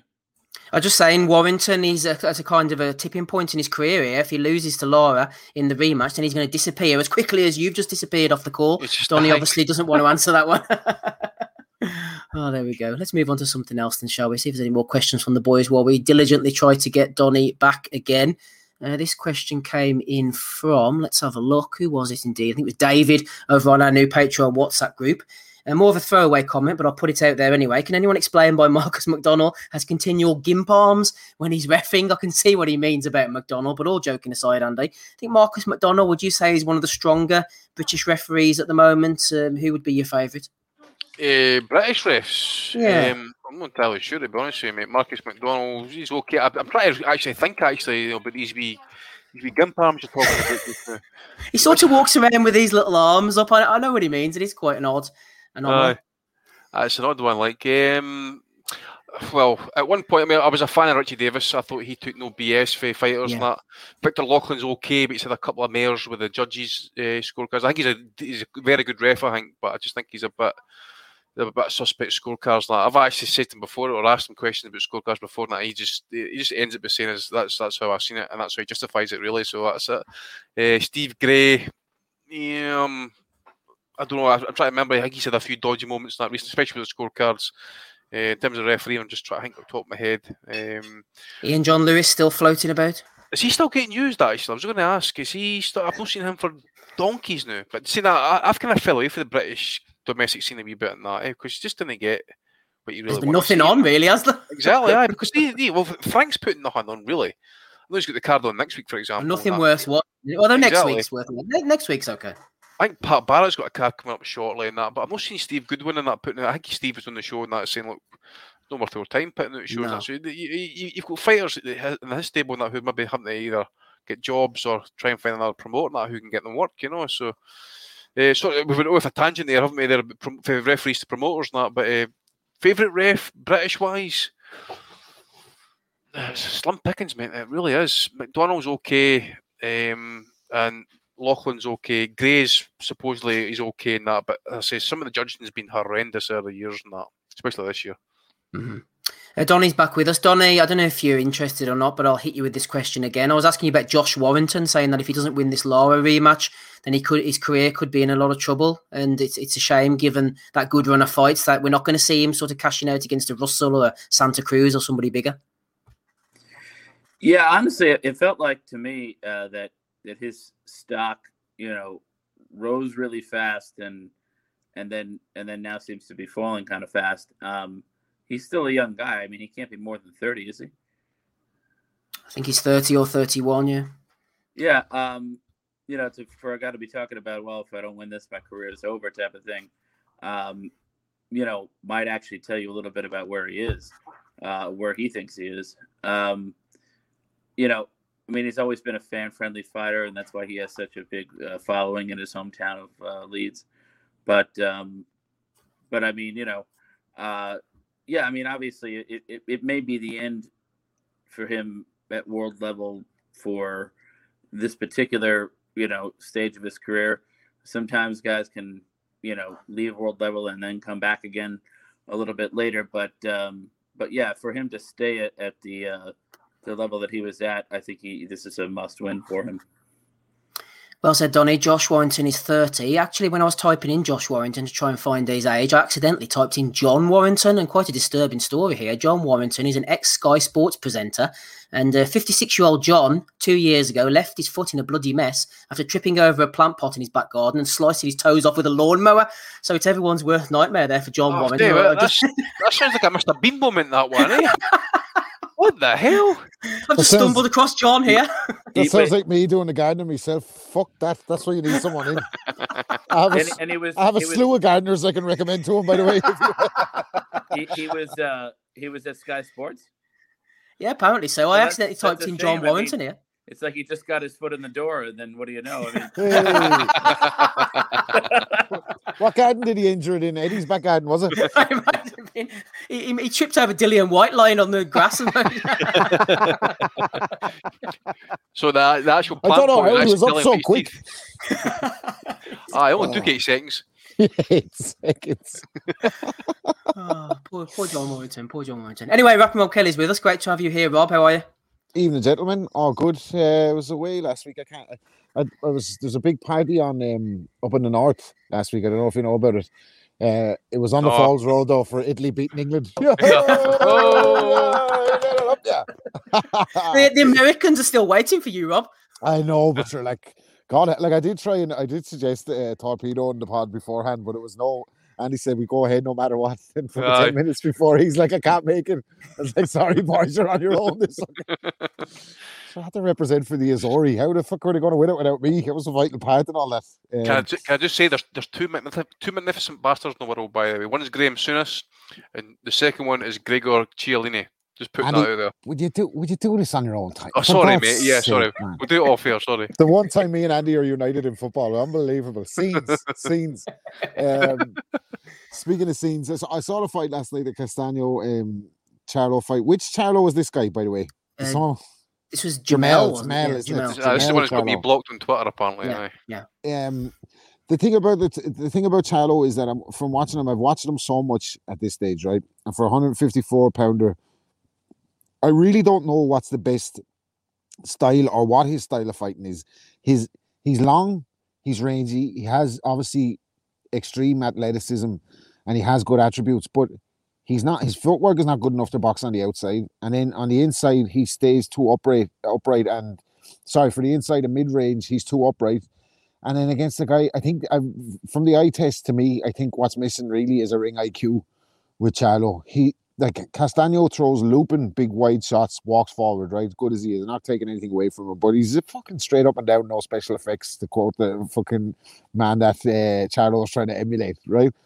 So Charlo last night, no authority on the jab for the first nine rounds, no switching the levels with the jab, no holding the center of the ring, no cuteness to tie Castano up and walk him back to the center of the ring.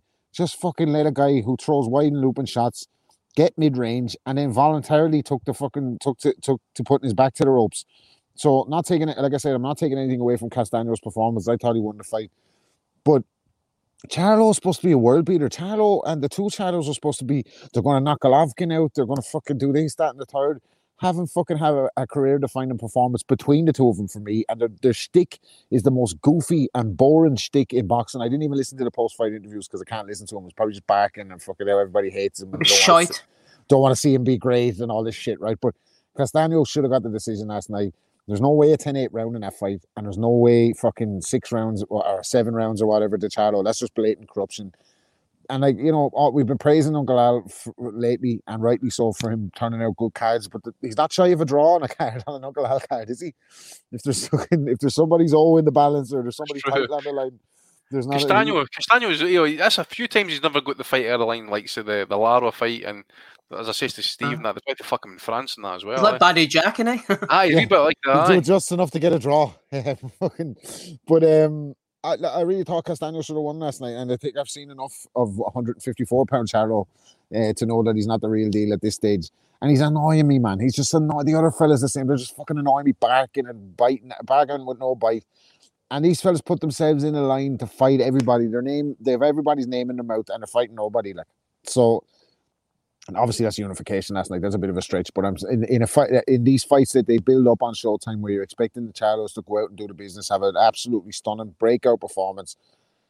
Just he's lazy or something. He's late. Like if you got a, uh, I think he had a five inch height advantage, a considerable reach advantage. Use the fucking like get on the stick, man. Why be authoritative with it? Don't just fucking paw it out there. And why is he taking a back step, stepping back into the ropes like Castano? Work the body, work the angles. That's what we said. He mustn't trust his gas tank, Rob. That's it. It's, it's like it's, he's yeah. That's a perfect. That's a perfect summary. Like it's like he's conserving energy, and then he lets it all hang in the ninth round. But there's no spe- spectacular technique. There's no setup to the shots. It's just you know balls to the wall. He's not a particularly good finisher either. I think. I know he has knock fellas out. He has a bit of a one hitter quitter, as uh, Roman Maro was saying last night on Showtime. But not really though. Like if he gets a fella hurt, he's very wild. So I wasn't impressed. But I wasn't impressed with Jermell Charlo. Very impressed with Castano, and he should have had his moment. The guy should have had his moment. We should be looking at a rematch for another vindication for Mel, Mello. Um, but a mellow performance, not a great one from him. He left it too late, and I, I think that's about as good as he is. I don't think he's any better than that, and I don't think he's going to get better than that either. So I'm not being too too harsh on Jermell Charlo. I think the other one's a bit better. The bigger guy is a bit better, but he's not much either. So um, I didn't see anything else on the card. I heard there was some good scraps I got to catch up on. I just had a, a busy weekend, but that's my two pence worth for the moment. Yeah, well worth catching up on the undercard. Uh, Johnny Horsecott Nelson's thrown in 250, so just a fiver to go. A few things then, Andy, you can talk about whatever you want. Shout out to Tim Boxeo, the Tim Boxeo podcast. I know a few of the boys are in his Discord. He was mentioning a super lightweight from Japan this weekend, Jin Sasaki, 11 0 with 10 knockouts. He's only 19. He looks the real deal, especially. I'm not going to say he's a new Inoue, but he could be the new Inoue, knocking out Kaiki Yuba in two rounds. So keep an eye on him. Ryad Merhy was supposed to fight against Kevin Lerena for one of the many 54 WBA titles up at cruiserweight. He ended up battering Zhaoxin Zhang instead. Uh, talk about that if you want, Andy, but especially talk about this German card that I believe you watched last night.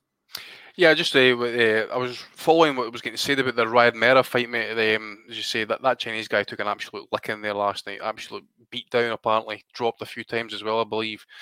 Um, did say, look, that, that Merhy comes up against the likes of Kalenga or uh, Dortico and that. He'll get absolutely blasted out of there. He's just wide, wide shots, begging to be hit down the middle and that. So he's another one who's got one of these fake Panamanian belts, unfortunately. So he's he's going to be in the mix at some point. But he's one of these guys who is just waiting to kind of go up in class.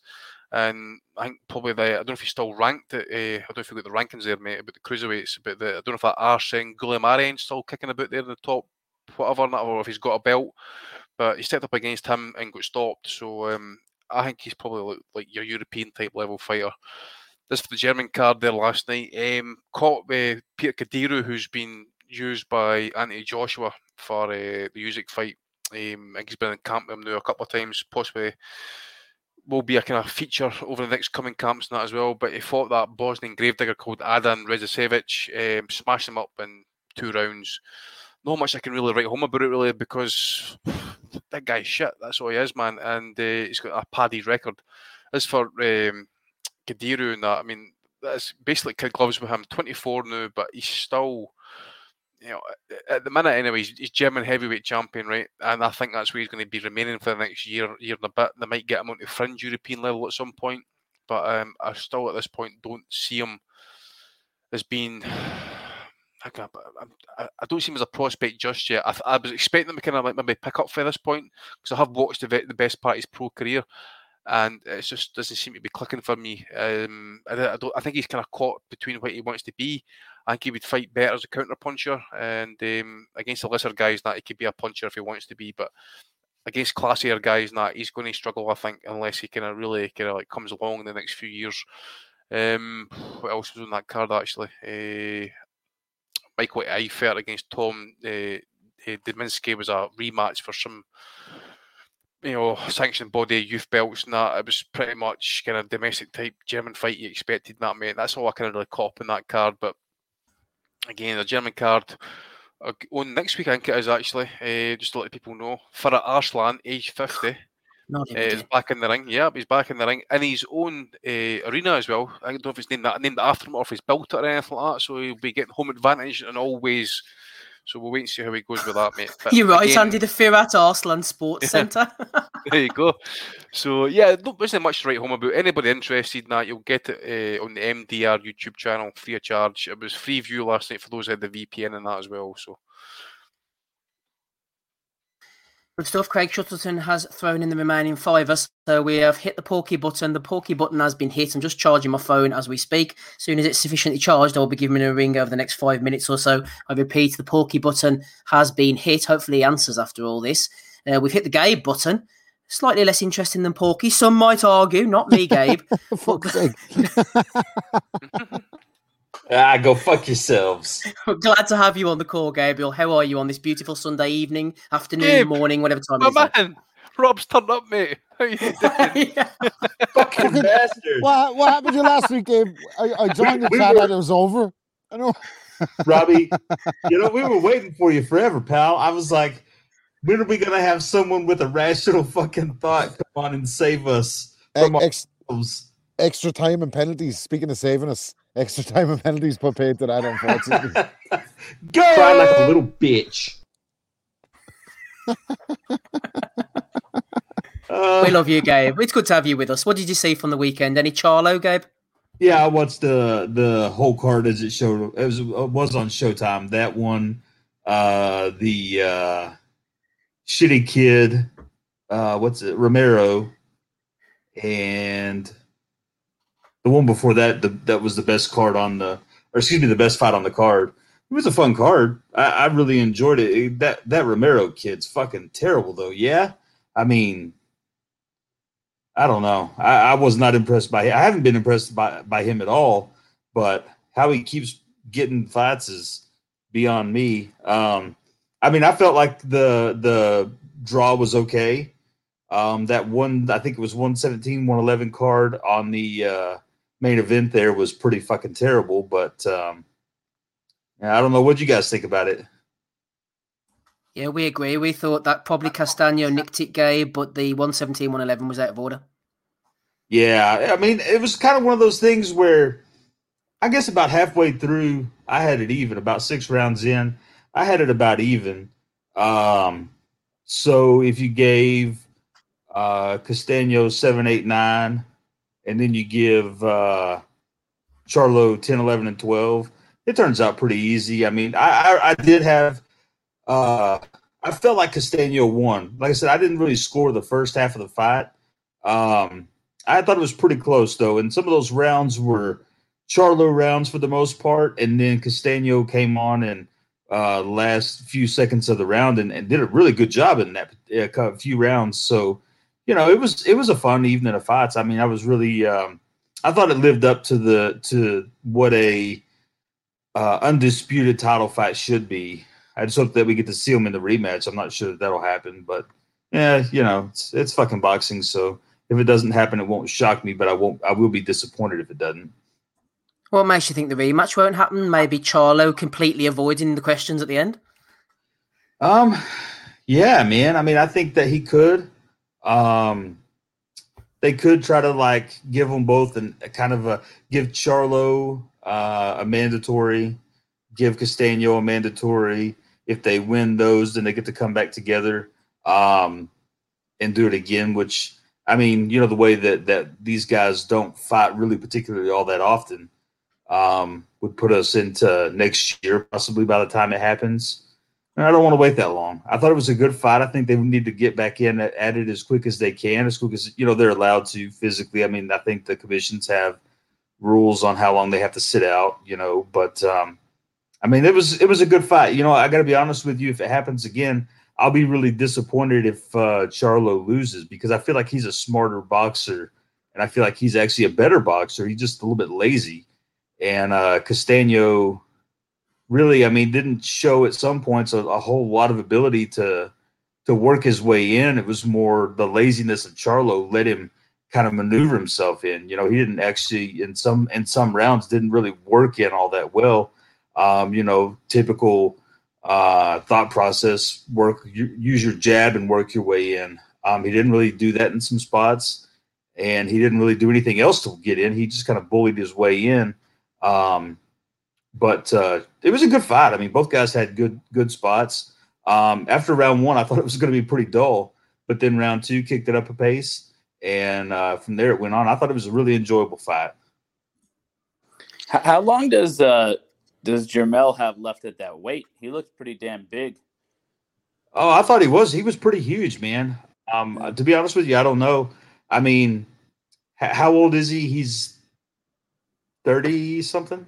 Yeah, early thir- late twenties, early thirties, aren't they? Yeah, he should be getting to a point where where I would think his weight should be getting pretty pretty set. I don't know how hard of a time he has making 154. I mean, I don't ever hear about him having issues with getting to the weight, and I think he is the smaller of the two brothers.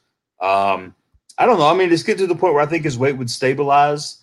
Um, if he doesn't go to 160 in the next couple, maybe year, maybe year two at most, I, would say he's just going to be a 154 lifer. Um, I could see it right now, though. I mean, you saw how big he was, and if he's still comfortably making weight for those fights, then I would say, you know, he really should be done growing. I mean, he shouldn't be getting any bigger. Um, kind of depends on you know his workouts and stuff like that. Is he what kind of weights is he doing? You know, all those What type of drugs is he doing? Yeah, that's another part of it too. Uh, hopefully, he's not on the the the uh, Jean Pascal diet.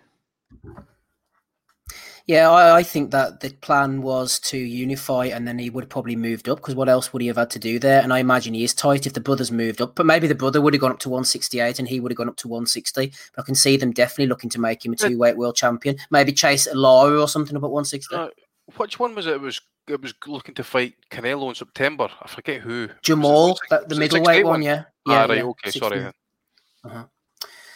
Uh, okay, so where are we now? Yep, phone's nearly charged. We will get Big P on tonight. Don't worry about that, or we will die trying. Let's see what other questions we've got here. Donny, here's one for you from friend of the pod, Joe Kennedy. Always good for a question or two. Not sure what questions the lads asked last week, but we'll ask him again anyway. Where would uh, Jazza Dickens versus Kid Galahad rematch, or Joshua Buatsi versus Ricard Bolotniks land on a Showtime or PBC card? Not sure they'd be put on TV, to be honest. I think Joe might have answered his own question there, Donna.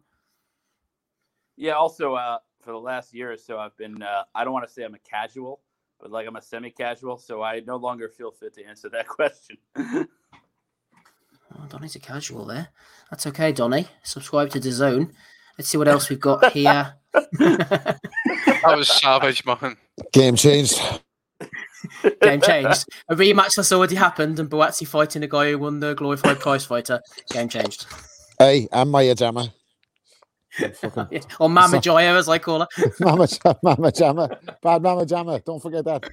Barry Jones is very interested in her anyway. Did you see his tweets? on the That's on by the Bellew of the Week. Yeah. All right. absolutely. Sorry. Sorry for jumping the gun. No, you're okay. Unbelievable. Uh, Marcus Bellinger has thrown in a comment. Always good for a comment is Marcus. He says, was actually going to wait until the odds became available, but since you had a question on it in the last episode, I thought I'd share a few fighters to look out for at the Olympics. From a British and Irish perspective, Pat McCormack is without doubt the most likely to win gold of the men, and Lauren Price and Kellie Harrington were really impressive at the European qualifiers and remember the great shout. Jalolov is nailed on for a gold super heavyweight. Don't see anyone beating Muslim Gadzhimagomedov at heavyweight, and Ukrainian middleweight Alexander Khyzhniak is an offensive machine and will be top of every professional promoter's shopping list. And even in a crowded field, I don't see anyone beating him. India have an excellent squad, says Marcus, and Vikas Krishan and Amit Panghal should at least pick up a medal. And Aussie light heavyweight Paulo Aokuso was the surprise of the Asian Oceania qualifier. Keep up the good work. Cheers, Marcus. Thank you to you, Marcus, for throwing those names in. Anyone want to add any names here, or should we all keep an eye out for these boys that Marcus has recommended? Well, I just want to. I just want to ask: uh, Are we going to get that uh, for the Olympic coverage? Are we going to get that Canadian guy on again that we get on every four years, who like has like a like a unbelievable. Oh, that definitely can't not. remember him. Probably not, because the last yeah. three or four Scalia. times you've asked him to come on, he ain't come on, so probably not. Right, Ah. Scalia. What? Fuck I'd, him, lo- I'd love for him to come on, but we asked him before and he, ne- he never came, so it's down to him if he wants to come on. I. I thought he came out once before. He did. yeah, he, did, and then never since. That was four years ago. That was Olympics at Rio. Aye, he could have been on last year. Anything to throw in there, Andy? There's some good names there. Yeah. If, if unpronounceable names for Marcus. Yeah, well, the the, the Muslim guy, the Russian, I'm sure he's got a win over one of the Cubans. It might be Erislandy Savon and uh, the, and the amateurs. And that. Um, I don't know anything about about the women. I know I mentioned some names maybe two weeks ago, three weeks ago when this was kind of dragged up. Um, the Indians, I mentioned that as well. They've kind of good amateur squad. Uh, Pat McCormack has said that as well. Probably tied on. Uh, the one name he probably missed out there was, and we mentioned it at the time, was uh, Daniel Dubois' sister. Um, good chance she's going to win gold as well for the Caroline, females. yeah. Caroline, that's it, aye. So uh, keep an eye on her as well. And uh, I think I mentioned the Namibian that Josh Taylor beat in the Commonwealths. and That he's a long-standing amateur, medalled a few times, and you know might be the Olympics, Worlds, and Europeans, and sure as well. Junior Jonas or Jonas Junior, I think his name is. So uh, keep a bit eye for him and that. He's usually running about the medal positions and that as well at these events. Um, and we're looking ahead to next week. We'll also go back to last week as well to pick up anything that we may have missed. Gabe Murat Gassiev is returning to action against Michael Wallisch. Ma- Wallisch is a big fat waste of time, so I imagine Gassiev to probably get rid of him and then disappear and get fat for the next two years. Murat Gassiev has completely fallen off my radar of interest completely whatsoever. Uh, if he gets a run together of wins, maybe on these Russian cards and gets himself into the heavyweight mix, I will be interested again. He's a puncher, he's interesting, but his inactivity has rendered him inconsequential in the Wellings boxing sphere. So I don't give a shit about Gassiev. Gabe, do you? Um, well, I mean, it's kind of hard to to be too excited about it. I mean, uh, he he last fought what was it the end of last year. Um, now he's got a a nondescript opponent. Um, I just I just to me it doesn't make much sense. I mean, I don't know why you go about these kind of fights if your goal is to uh, do anything worthwhile. I mean, I, I, have to say, Gassiev. Um, is a good fighter, and, and I don't dislike him. Um, but the kind of opponents that he's having now, I mean, this does, I, I'm like you; it doesn't interest me at all. There's nothing here for me to see, nothing for me to get excited about. Um, I guess maybe the inactivity is kind of what they're trying to combat against. Um, you know, before his fight last year, uh, the last time he fought was was with uh, Usyk, so I mean, to me, I don't know. I guess there's not much point in the stuff that he's doing as far as uh, impactful fights, fights that are going to maybe shake up a division or or help define the landscape as it is. Um, it's just kind of whatever. Um, maybe he'll get back to these type of fights where they're meaningful, and, and you kind of hope that that would happen, but. Um, I don't really see him being a player at heavyweight.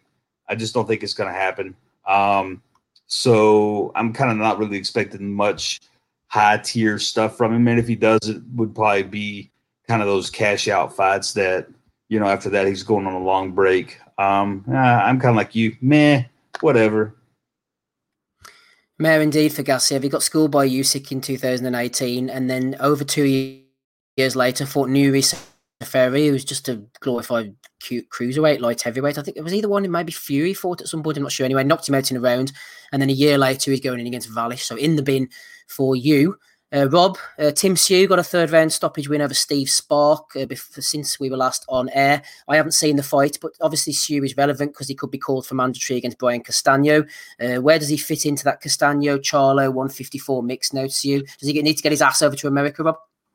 Yeah, I I mean Steve Spark, apart from having a great nickname, um, a potential nickname for a fighter, didn't offer much resistance to Tim Tszyu, but he's a buzzsaw man, and he's fucking, he, you know, he wants to be his own man. He's he seems very determined, like kind of has that laser focus that the old man had. Like he's definitely a chip off the old block. Now, granted, he hasn't faced anywhere near the opposition that the old man has had to, and the old man was a star all over the boxing world because he, he traveled as well. So he's going to have to get out of Australia it's a bit of a catch twenty two for Tim Tszyu at the moment because I'm assuming he's generating a lot of cash in Australia. He's fighting at a level kind of that he's above, I think. But at the same time, he's a star over there. He's the firm favorite. You don't want to be giving up your all your advantages just to go to the states. Maybe they can get somebody to go there if they pay enough money. I would give him. I, I mean, I don't know what he's made of again until he goes up against somebody who's really going to test him. But fuck me, he'd surely be in the argument against Jermell Charlo for sure against 150. And there's there's 154 pounders out there that I'd love to see him in against. Um, so if he becomes mandatory for Castano, I don't think that's a straightforward night for Castano. And I think Tszyu might be better when he fights against a better opponent that might bring out the best in him. Um, but it remains to be seen until we see him fight out outside of Australia and not running down any of the Australian fighters. Don't be giving. Come on, mate. Oh, the Daves. Roof. Yeah. He's actually a priest, you know, Father Dave. Um, but um, Ooh, Big no, I- Angie, though. Big Angie. yeah, I'm all for the Australian athletes, man. That's where Australia's where it's at now, right? It's the fucking home of the sporting world. And Hey, I, I got a question. Why do you think it's so hard for guys in Australia to get? I mean, to to to build their profile up. I mean, you know, you have guys, uh, British fighters, so on and so forth. That that I'll tell you why. I'll tell you why. I'll give you the short answer because they're upside down. You know what a mess that causes, Dave?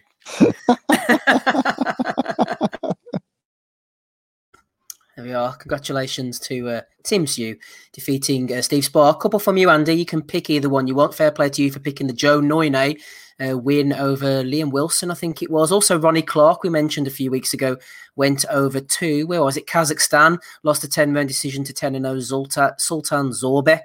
So a loss for Ronnie and a win for Joe Noynay, as predicted by you, Andy. Yeah, it was. Uh, I did say at the time that it was a chance of potential upset. I know Lee Wilson hadn't really kind of fought anybody, and you could say they've, they've just chucked him in there far too quick in that. Um, I didn't see any of this card actually. I've just been as, as Rob was talking, I was just looking through YouTube to see if I could find anything, and there's nothing. Zoltan. highlights. Zoltan Morbach, is that a fighter or the game that Tom Hanks played in Big?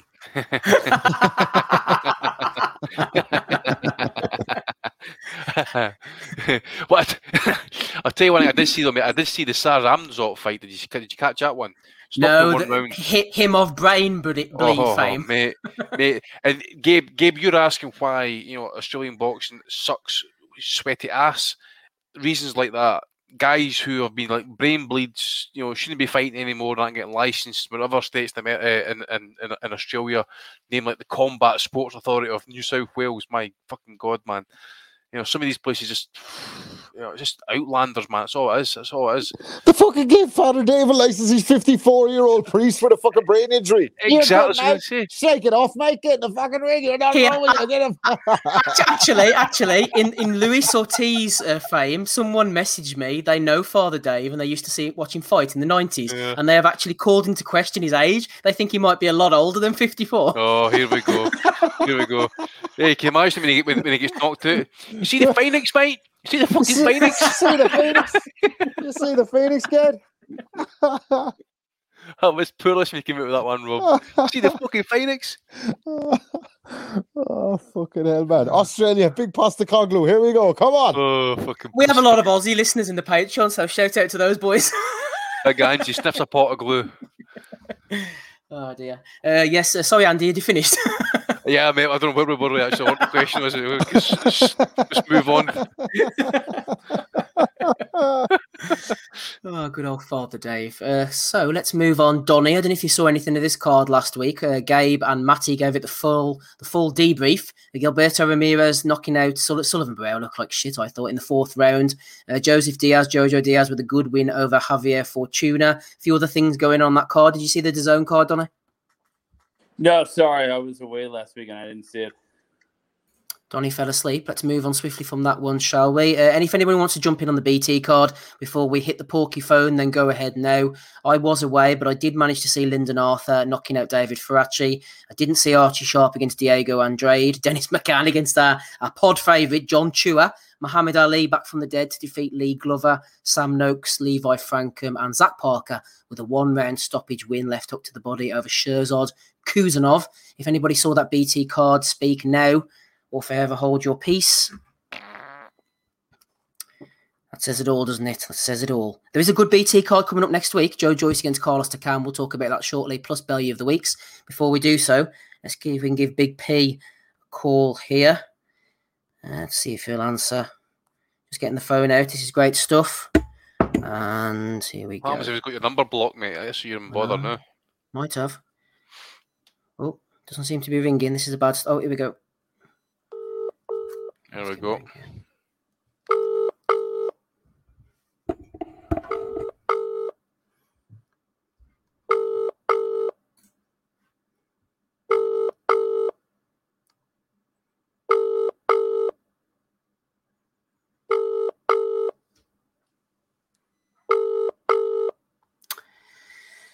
Oh dear.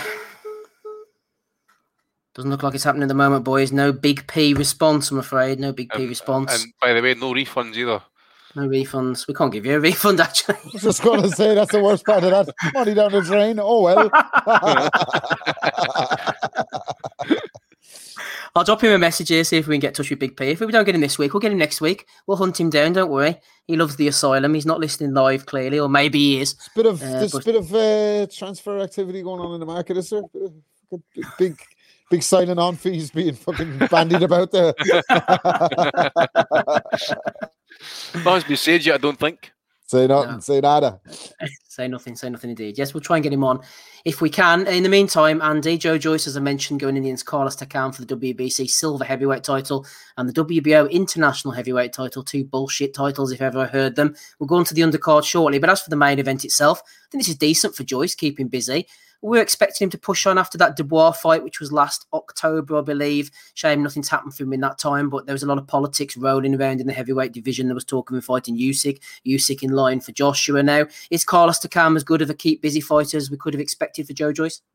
Um, I think I think it's fair to say so. Um, I'm just trying to think off the top of my head that who's available, especially in a top half that might have been more suitable. Because you know, obviously, I mean, Tak- but Takam's about early forties now, and he's been over the course and he's been fighting kind of that Fabio Maldonado, whatever it was, and I think he's an ex UFC fighter, MMA fighter, and that you know Jerry Forrest, and that Harley Guys is going to set the, the, the heather on fire, and you know he's been forced to go to distance each time. But um, it's decent enough. It's decent enough. Uh, I think maybe like I think it'd be too much to ask to pick like get like a Joe Parker or a Caballero, which I, I was reading that actually Caballero was apparently a self-made millionaires. Maybe that's the reason why he doesn't fight so often actually.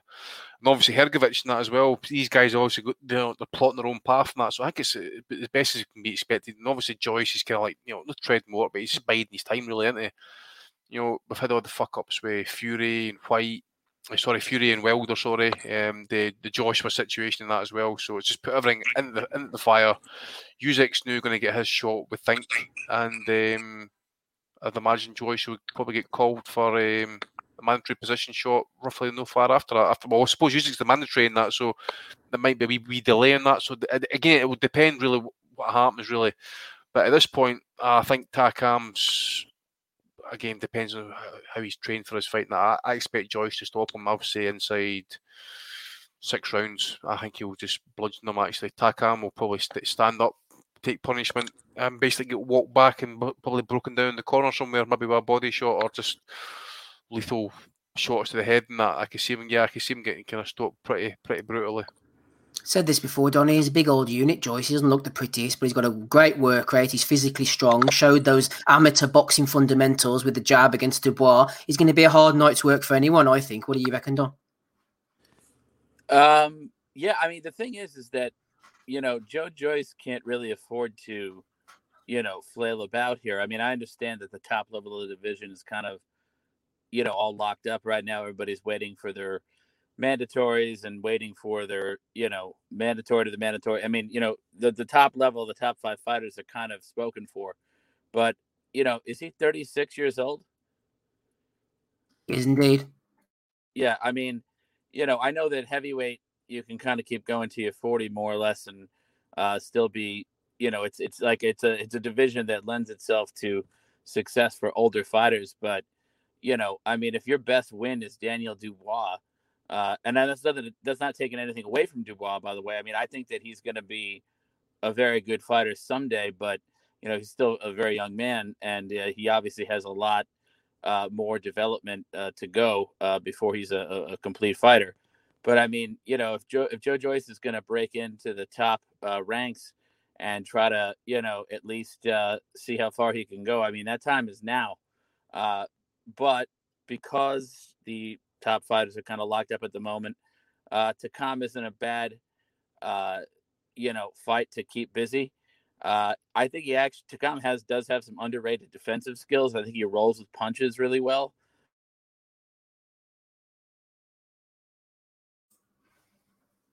You there, Don? I think he cut off, did he know? Yeah, I said I, within point. Yep, yep. you know, I think I think that he rolls with punches very well. I think he has some good defense, but the work rate uh, that that uh, that Joyce has should, you know, overwhelm him. Uh, if he gets a stoppage, I would see it coming late, not necessarily mid rounds. Um, I could even see a decision win, but uh, but I'll, I'll go with a late stoppage. But but I'll say this though, I'm okay with him taking a tick over fight like this uh, while he's waiting for the top names. But he's got to stay busy, and I think he's got to try to keep going after. If he can't get the top names in the ring with him, then he needs to keep going after whoever is underneath that uh, top level. And I think he needs to be fighting them as frequently as possible, and sort of you know bringing his case to the public and saying, "Look, you know what? I'm knocking out this guy. I'm knocking out this guy. You know, why won't these top guys fight me? You know, where's my uh, share of the pie here? You know, it's my turn." Uh, and, and to, to keep keep himself active and keep himself in the public eye such that he can't be ignored. Uh, and if he does that, uh, then ultimately he'll be knocking at the door of uh, you know the elite, like the Joshua's, the Furies, uh, the uh, Wilders, uh, Usyk, uh, and um, you know, I mean, I don't know, maybe maybe try to drag Povetkin out of retirement or something, or you know, I mean, just you know, he, he but he's got to keep he's got to keep knocking at the door, and he's got to keep fighting frequently. Drag Povetkin to the retirement home, I think, uh, given the last uh, state that we saw of him. Ian Chalice said solid enough fight for the Juggernaut, but it ain't exactly exciting. Uh, M. Lithgow, 1983, says Takam is a busted flush. Uh, N says Joe Joyce has a pretty decent resume, probably one of the few heavyweights who will generally fight anyone. I completely agree with that. And one other comment here before we bring Gabe in. Uh, Joe Burns says, Gabe, 2021 heavyweight division. We're in July now, and the best heavyweight fight we have so far this year is Joyce versus Takam. It's a decent fight, but shows how bad this year has been for heavyweights. Would you concur with uh, Mr. Burns' assessment there, Gabe? Yeah, I mean, I think a, a, huge part of it is just the lack of the top guys doing anything, not not having good fights, not having great fights, not having mediocre fights. They haven't had fucking any fights. I mean, the world knows where we're at. It's Fury, Joshua, and Wilder, one, two, and three. Uh, possibly some shifting around there with Wilder. I mean, but that's kind of the general status. I, I believe the world views those those top three heavyweights in, and they're and they're doing a whole lot of nothing. I mean, it's it's really not a good look for a division whenever none of the top guys are doing anything at all.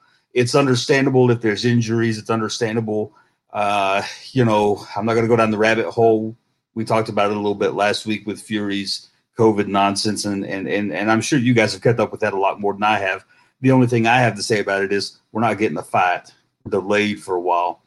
Um, if that's the case, that's the case. I mean, there's not much the average fan can do about it.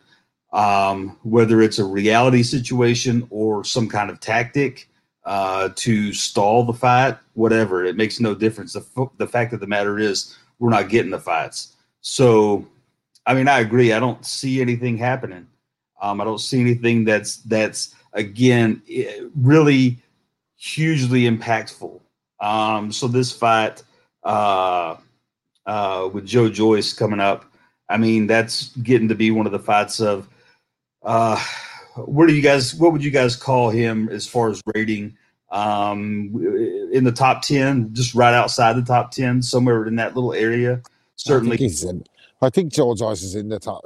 The top, the top, the quality of the the in the heavyweight division is fucking very barren outside the the top three guys.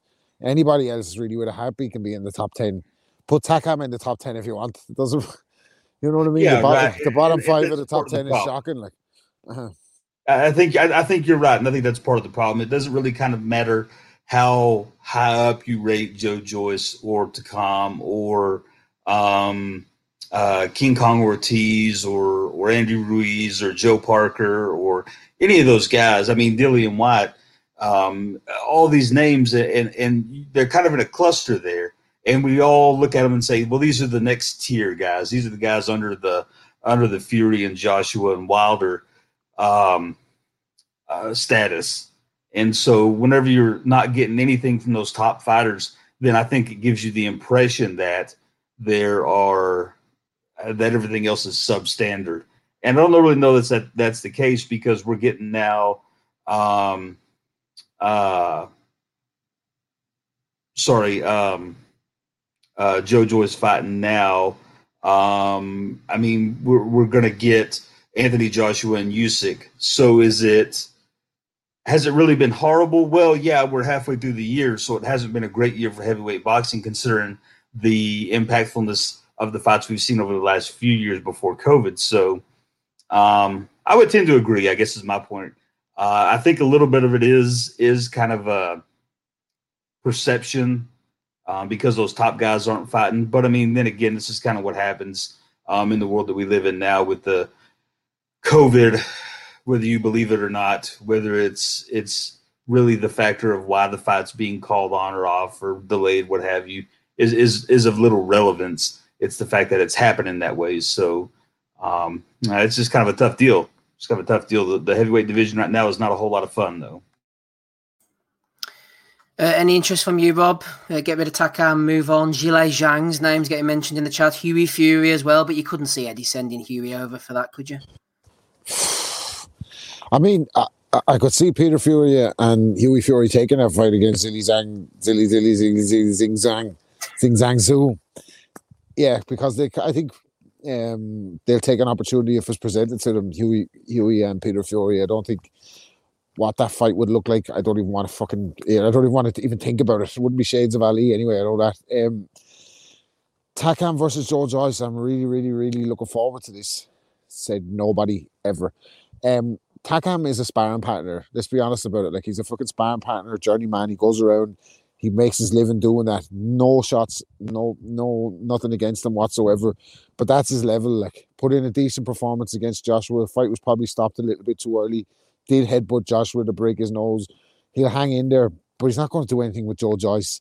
He wouldn't do anything without Joe Joyce. I don't think Carlos Takam. So I, Joe Joyce is kind of a hard guy to get excited about partly his personality, partly his style in the ring. I can't get on board. Like I just don't see him troubling any of the top three, even when he gets there. So say say Joe Joyce goes out and he blasts Carlos Takam out in two rounds. Who does he fight next? These fucking idiots, these three morons at the top of the fucking heavyweight pile are holding up everything. Fury's testing positive for COVID and then he's out taking photos with the fucking fans. He's taking a piss altogether. Oh, yeah, I've got COVID, lads. We had to put the fight out back three months. By the way, it didn't sell because nobody wants to see it because this bullshit arbitration overruled the fucking only fight that anybody wants to see in boxing. Sorry about that. We're going to have to push this fucking saga back to October, which means the chances of fucking Fury and Joshua happening are smaller and smaller by the day. So I think there's a combination of that and the fact that Joe Joyce is not that exciting that really has me not giving a, a fucking flying fuck about what happens in this fight with Carlos Takam. Carlos Takam has no hope in this fight, right? I don't know. Ozzy's good at the at the odds and that, and Smitho and that they like the, the gambling odds and that. I'd love to see the odds of what Takam is for this.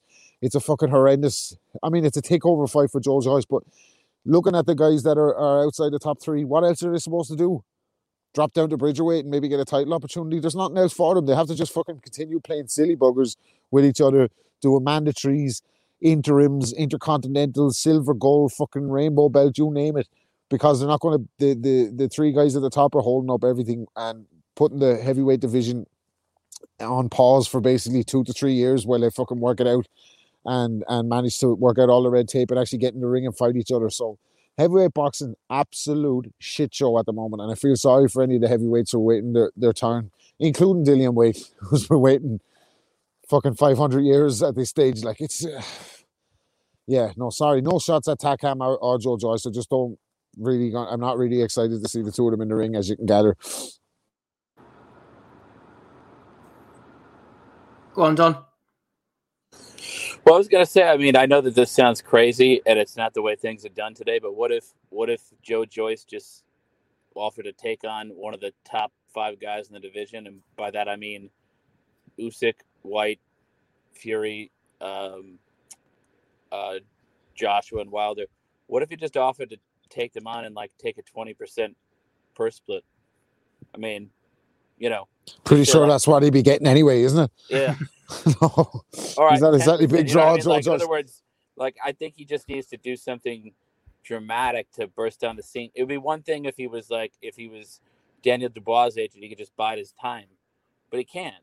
You know, he's 36. He he needs to just burst on the scene, and I don't know what he needs to do. Whether he needs to adopt like a Floyd Mayweather like trash talking type of style, or like or you know, and, and getting a lot of attention. But he needs to he needs to make imagine? give a shit It's not going to it. happen. There, but there's your there's the problem from that. You you've highlighted it perfectly. He's 36 years of age. AJ and Fury, if it gets made, it's going to happen twice. So what age is he going to be by the time he gets a crack at either of those? And he's going to fall behind in a stack of mandatories to whoever the champion is. And whoever wins those two fights will probably retire at the end of them anyway. And he'll be just left fucking hanging in limbo. Like so all heavyweights should retire for the next two years. That's my advice, guys. I just think as well, though, I know that all divisions move slowly these days, and some fighters only fight once a year, twice a year if you're lucky. But it just seems like guys are just stagnating. I know Joyce he got the win over Dubois, Dubois come back, uh, Hughie Fury, Martin Bakole. You'd love to see them just flying against each other and just have a go. And I know that's a bit. Tell, tell you who else would love to see Martin Bakole flying against someone? Billy Nelson. Can't stop fucking hanging out for the cunt to get a fight. Fucking hell. I know. Hrgović is holding on. You, you know, you just love to see a few of them just. I don't know. Oh, that's just the way it is with boxing, isn't it? But yeah, there you go. Uh, anyway, let's move on. Uh, I'll mention the undercard, but I know nobody really cares that much. Uh, Chris Jenkins defending the British and Commonwealth titles against Ekow Essuman, former friend of the pod. In fact, we've had both of those guys on the pod before. Hamzah Sheeraz, I think he was supposed to come on the pod, never did. He's in against Ezekiel Gurria. Uh, Chris Bourke, who's also been on the pod, going in against James Beach Jr., David Adeleye after he struggles against Kamil Sokolowski, he's going against Mladen, Manev.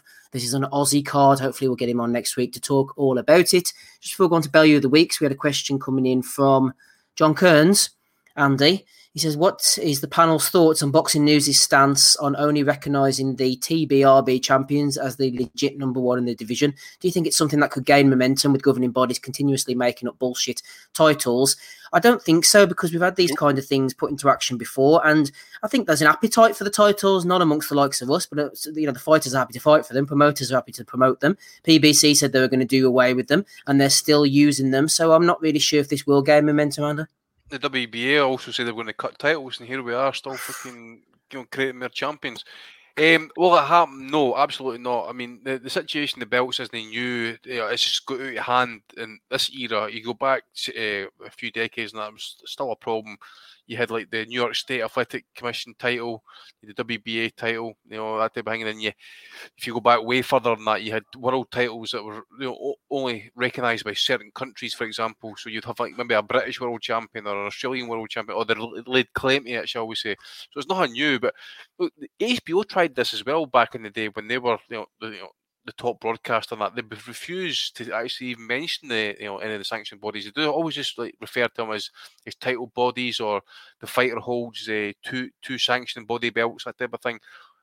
Look, the stance is laudable, okay, but it's it's not going to do nothing. It's distinct a stance. They're trying to kind of you know just know you know. I suppose it's a way of not dealing with it. What they would need to do really is, and I think you know, especially like boxing news, considering like the reputation, is get the WBA on the phone. In fact, get get them all on the phone. Get every single uh, president, uh, each of these uh, commissioning bodies on the phone, and interview them and put it to them. I mean, Rob Tebbett did a did a interview with Mauricio Sulaimán. Remember, he know asked me a question about a title belt, and then he just like shook his head and said no. And that was that, and that, that was his answer. He never like expanded upon it or anything like that. So the things that, and you you, you seen Inoue handing back his WBC diamond belt because he, you know after he beat Donaire. Um, we saw what happened with Sergio Martinez getting stripped of his belt in order to try and get Julio Cesar Chavez belted up. Um, it's just you know there, there are so many uh, you know incidences of, of just absolute bullshit belts getting created for situations. I mean, probably the, the, the best thing is uh, the, the WBA have, have done recently is, is actually reject Pacquiao's um, uh, request to be reinstated as a as a super champion. I think it was. Mhm. Um, that's probably the best thing I've done recently. Um, the, the the BA, but I, I I don't know. As you say, mate, unless managers, promoters, and fighters themselves stop paying this type. I mean, look, Bob Arum uh, once admitted um, to try and get Ray Mancini a title shot. I think it cost him two hundred fifty thousand dollars. That was that's that's not a sanctioning fee. That's fucking corruption. That's a payoff. No, I think I think Andy. I think it was that uh, in order to get Axel Schulz ranked by the IBF uh, for Foreman, he had he had to pay a bribe. That's another one. Yeah, That's yeah. the IBF though, mate. This is this was Mancini fighting for the WBA belt. Oh, okay, yeah. It was, it was covered in that documentary, the um, um, the Good Son. But yeah, you're right about Axel Schulz, George Foreman, because obviously Schulz uh, should have got the decision against Foreman. He didn't get it, and then there was a big uh, hoo ha. I forget Steve because we covered it in Punches for the Past. So Cedric Kushner, I think it was, it was involved with this one, and um, there was there was like there was like I, I, I don't know how much you say it was. Donny, a hundred thousand, two hundred thousand dollars was paid beforehand, and then they came calling again for another another payment, and Arum's like, "No, fuck this shit." I think Foreman ended up vacating the belt anyway, didn't they? No, A- Arum. Well, no, no. I I thought that Arum did pay. No, he the- paid one installment and then refused to pay the second one. Well, yeah, and then he went to the he went to the FBI and he said, he said, look, he's like, I paid a bribe, yes, but he's like, this guy's trying to get another one out of me, and so I think that's how he got out of it was that he Yeah. just uh, he he re- basically reported on himself, but he got immunity, uh, you know, in exchange for the testimony about what was going on. I'm, frank, I'm frantically looking through my notes, Steve, for punches for the past episodes, and that just now trying to find out exactly what it was because I had a, I had actually wrote that situation down. Was that around the time of the Lou Savarese fight? Was it? It was it was it was a tail end of um, Foreman's career. It was when Foreman started kind of like defending that WBU belt, and he ended up Yeah. fighting Tommy Morrison not long afterwards. Uh-huh. Because maybe fought Tommy Morrison in But Japan. ri- right after right after Foreman got robbed, I mean, I'm sorry, right after Schulz got Shannon robbed, Briggs though- as well. Yeah, then well, yeah, well then Foreman Let's go, champ. beat, Foreman beat him, and then and then uh, and then Foreman got robbed. That's right. Mm. Where the fuck is it? Sorry, Steve. I'm just I'm trying to find this thing. Eh? I'm not having much luck though. No, you're fine. I'm trying to remember because he had a fight before Savarese. He fought some guy out in Japan. I'm trying to think, and that was for Uh, the here we WBA, go, wasn't found it? it. Wasn't it Crawford? Foreman. Crawford, somebody. Go on, I go. was I was I at found the, it. I was at the Foreman Savarese fight. Right, so Foreman returned five months later in April '95. He fought German's Axel Schulz and won a controversial majority decision. Later, it would come out that the IBF found in President Robert Lee and his racketeering trial in 2000 that Arum would pay 100,000 for the IBF before the fight and another 100,000 after the fight. However, Arum learned that there had been another IBF official received $250,000 from Foreman, and Arum refused to pay the second instalment. So obviously the IBF had two two two dibs in the in the pot there. They were at Foreman and they were at Bob Arum. Nice guys. Arum, aye. 100 grand to Arum is like fucking 20 quid, but he's still not giving it to you. Rob Arum. Not so much these days. Doesn't like shelling out, does old Bob. No. Yeah, I think I think that's everything that I've got here. Then can't even. What was that question we were answering? It wasn't about. Oh, yeah, it was John Kearns' question, wasn't it? About the, about the yeah, yeah, bodies now. That's right. That's right. Well, you Right, know what so- it is though. yeah. It's it's kind of like it's kind of like currency. Uh, once you know we went off the gold standard, it's like it only has value because everybody thinks it does, right? So because everybody thinks that the WBA championship is something that should be desired, that's why we desire it. That's why fighters will go and fight for it. That's why they'll pay sanctioning fees to get it because it's considered a world championship by the public. If everybody just decided tomorrow that the WBA was shit, then it wouldn't be, it wouldn't be worth anything. There's no inherent value in it. It's only the value that is ascribed to that championship by the public. I think it's a Well noble said, Donny. Like diamonds, in fact. like diamonds in the sky. It's a it's Exactly. a fucking it's a it's a noble stance for for the boxing news to take or the boxing money whoever is take. But realistically, what leverage do they have against the promoters and the TV networks? None. If they say Gervonta Tank, Tank Davis is a three world champion, as good as he is, he's not to us because Josh Taylor is the undisputed champion at 140. But what the fuck does that matter? He's three time world champion. They're building him for pay per view star. And the general public will eat it up no matter what. So I, really don't know what leverage they have. What it's nice for them to try this, but it's about twenty years too late. Like It's longer than that, mate. I mean, to be honest, I've said it before. If the champion makes the belt, but at the same time, there is there is fighters out there who transcend titles and belts, like Canelo, Floyd, Pacquiao to a, la- eh, to a later degree. But then you take fighters like Josh Warrington with that IBF belt meant everything to him, forced to vacate it, and then look at him now. Look at him now. Uh-huh. You know, there's fighters out there who need to have the belt. They need to have a belt on them because it makes them significant or makes them relevant. Uh, Um, like, like a guy like Canelo, for example. I mean, he, he- he's told the WBC to fuck off before, and look at him now. He's back fighting for, uh, for their belts, basically. You know, so it's it's the big guys. You know, guys like Canelo, Joshua, Fury, Wilder.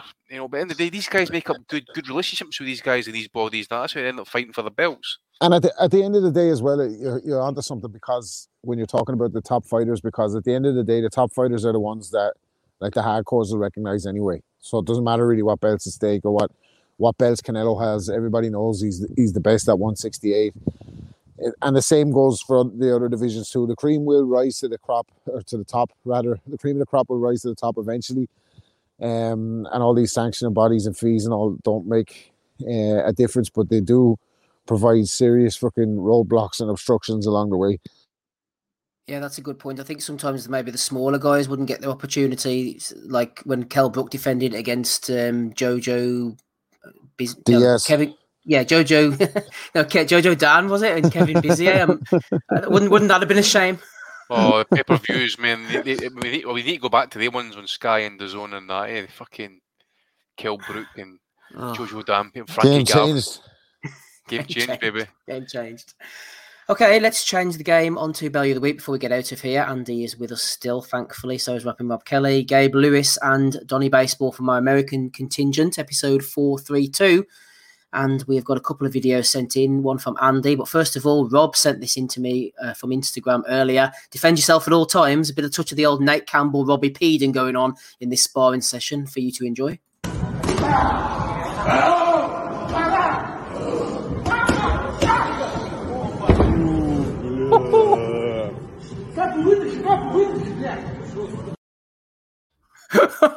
You don't play boxing, baby. He didn't play left hooks like that either. What's going on? He's What's see he that doing? guy. That's the epitome of the social media era, right? Because he's seen that somewhere else in a fight.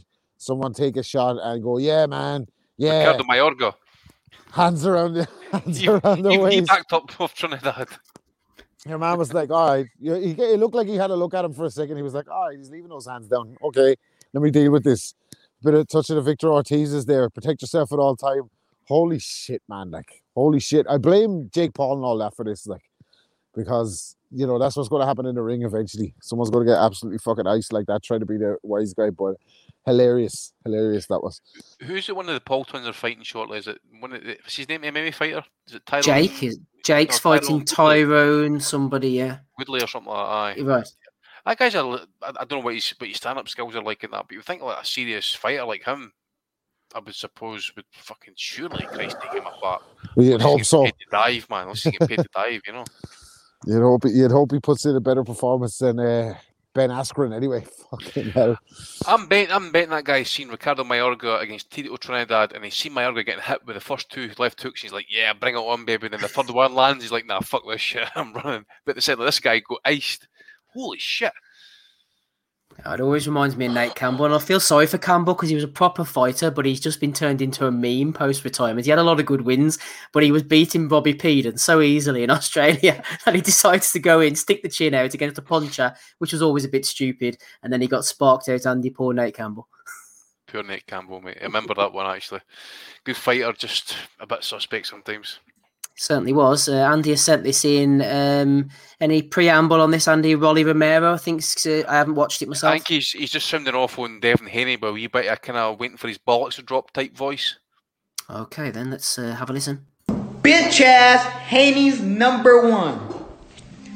Fake ass, Mexico ass, fucking email ass champion. Daddy bought his fucking career. Daddy bought him a fucking win in Mexico that they raised the other motherfucker's hand. So y'all can all go fuck yourself. Devin Haney is the biggest bitch, not just at 135, in boxing. So don't give me that shit. Devin Haney is the biggest bitch in boxing. If I'm so easy, fight me and fucking whoop my fucking ass. But no, cause he knows he's a chinny, frail ass little bitch. Woo! Johnny Horsecock Nelson. s- Johnny Horsecock Nelson. little bitch. Nelson could be- says, I can see why people dislike him, but you know what? I'm loving that, Andy. We need more of that. we, we do actually. We need a lot more of that. But I'm saying to myself, just keep that same energy when you fight Gervonta Davis. Right? That's That what was- I need to see. That was that was great from Jason Jason Chahal. That very good. He'll on the phone then. Oh dear, Ronnie Romero. Yeah, I can get behind him if he's going to be throwing that type of content out. So that's uh, our two introductions. Thank you to the boys for He likes the throwing word them in. ass, though. Eh? I think Yeah, he he does. does. Questioning that one, like. You know where his mind's going. Uh, Not onto this anyway. Barry Jones, Tommy Cahill has nominated this one. A, bo- a boxing fan to all the matchroom fighters. So you all want to leave a huge platform like Sky to go and box in a bigger budget version of Box Nation. Crazy matching boxers. It's hard to put in words and reason why. So Rob, over to you. It's a pity you didn't clip the full fucking screen there. To be honest with you, that's the only, that's the only re- regrettable thing about that. One's, yeah, he's uh, big on the statement analysis. He he he uh, tells on himself that he likes the he likes the Bures, as they say in Ireland. Uh, but who could blame him? Look at that fucking hell, man. Um, I'm all the game is changed. You wouldn't get that from Woolhouse. I'll tell you that much. Game changed. I'm, Rob, I, tr- I tried to cut the whole clip, but there's only so much you can fit in. You know what I'm saying? This is it. Listen, one ninety nine a month. What's that to like? Fuck the hell. Well, I For want to see the. I want to see the bottom floor. Heavy flow, baby. That's I just wonder, that's yeah, tremendous. it? Fucking good on Barry Uh, Jones. That's she's she's Mama going to Jamma. be she's going to be the new front person for the zone in the UK. But um, I, I I I think I'm right in saying that we're all um, uh, Mike Costello fans. But I, I think his type of presenting or calling fights is suited mostly to the radio because you've got to call uh, as it's happening. Like a lot of information's got to come at once. I don't think Yeah. that actually works for television, so I don't think maybe we need to change his. I mean, I'm not telling him about his job, but I just think his style maybe we just need to slightly change a wee bit. They wouldn't need to tell us, Yeah. like, oh, a left hook and a right hand. And I'm like, can you imagine it? But like fucking watching Rocky, man. Tell you what, he's not as good in a purple bikini either. Costello. Oh no, What's that knife? Is that an iPhone 11? we need to see a lot of Woods picture in that type of though. I don't know. Listen, it's coming. Game changed. One ninety nine a month. Uh, changing the game. Uh, the game's still the same for Team Box AO tweeting out here. Richard Ivan Chachita Jamarillo, uh, Jaramillo, sorry, uh, Norton Norton 2 faces Jose Ramirez Cruz in a heavyweight bout scheduled for 10 rounds tomorrow at Grand Hotel in Tijuana. While no weights were reported, Chachita on the left weighed in at 319 pounds in his last bout on May the 27th. Now remember, this is Chachita on the left who weighed in at 319. I'm not sure about the gentleman in the right. So Yokozuna. This- I hope they're going to reinforce Ring Andy over at Big Punch. Uh, that, that, that, that reminds me. The guy in the right reminds me. Remember that guy who fought on the Australian card a few months Oh, back? Conrad Lamb, five hundred and thirty pounds. Oh, what? And then you've got Hayden H bomb right, missing pound, missing weight by forty pounds or whatever it was. Fucking size of that dude, man. That's bag work. That looks like five Andy Ruizes smuggled into one fucking red t-shirt. I'm surprised these skills are still standing there by their own, their own bits and springs lying at the fucking wall, mate. Jesus. This is the uh, this is the sumo wrestling finals. Oh, you feel sorry for the scales in a contest like that. There's the boys anyway. How Uh, the fuck? Cam- How the fuck is he fighting, man? Stop with you, like professional fighter, fucking three hundred and what? That's conservative. Let me tell you. That looks. no, more that's the like guy on the left, Rob. Oh, He's- he's was 319. 319 pounds in his last fight. Right, so this guy's definitely six hundred pounds. Great. Jesus Samoan Yokozuna, that's what that is, by. Holy fuck!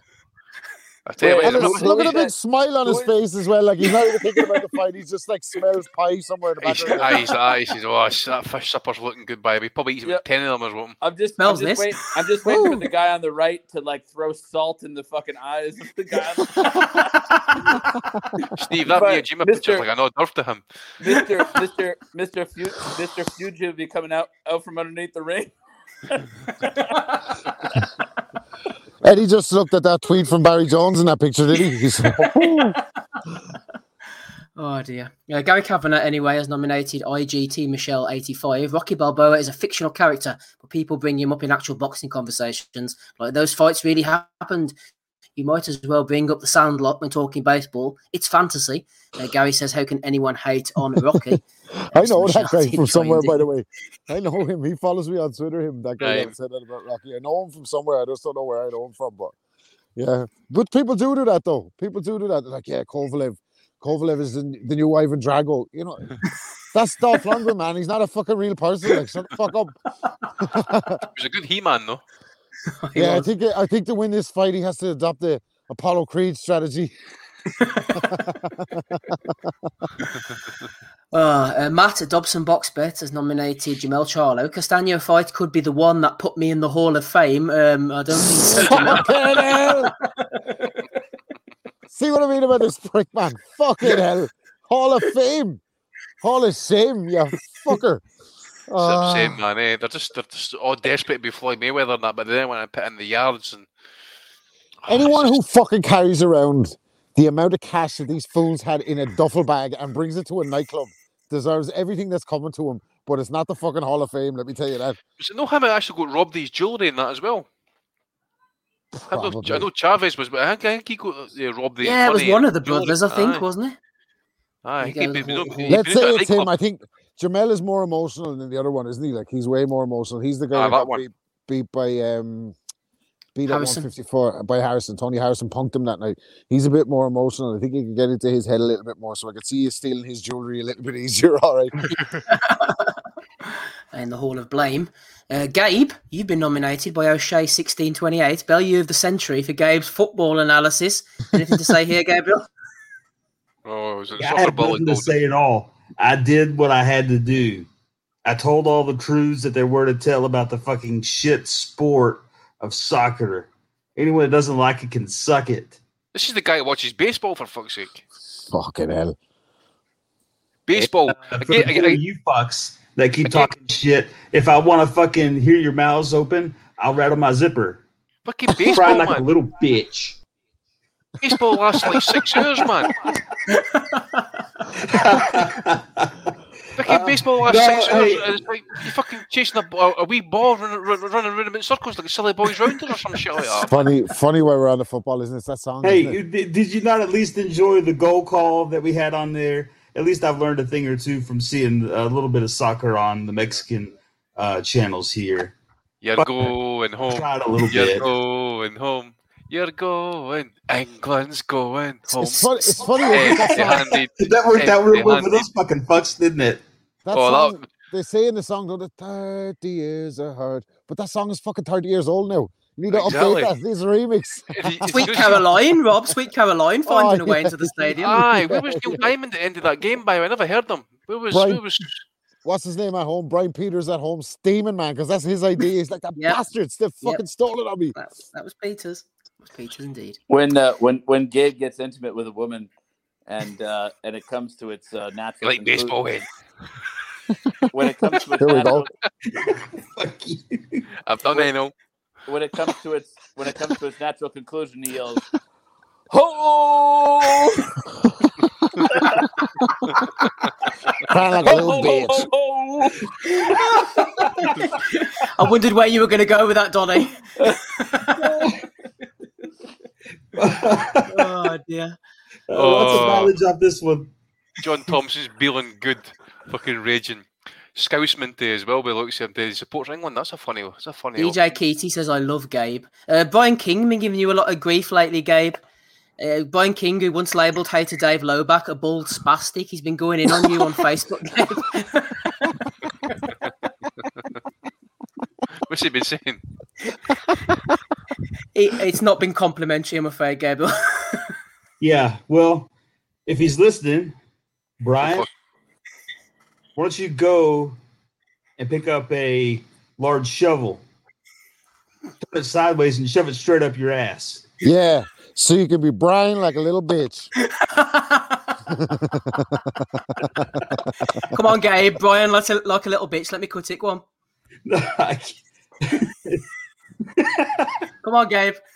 What what am I what am I doing here? Ryan like a little bitch. So if you don't like what I have to say on this show, you don't listen to this show. Stop Brian like a little bitch and stay the fuck off. There you go, Brian. It's uh, the gauntlet has been laid down from Gabe for you there. Yeah, old hab- old habits die hard here. David Almond, uh, Rob, uh, where's your balls, Corey? Corey B versus Malignaggi. Is this happening? Yeah, apparently so. Celebrity boxing.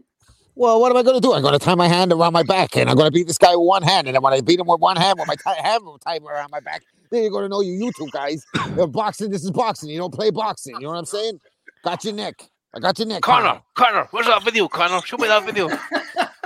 Who's this Corey? Is this the guy who threw the threw the powder on him or something like that? Yeah, this is the guy that got his neck.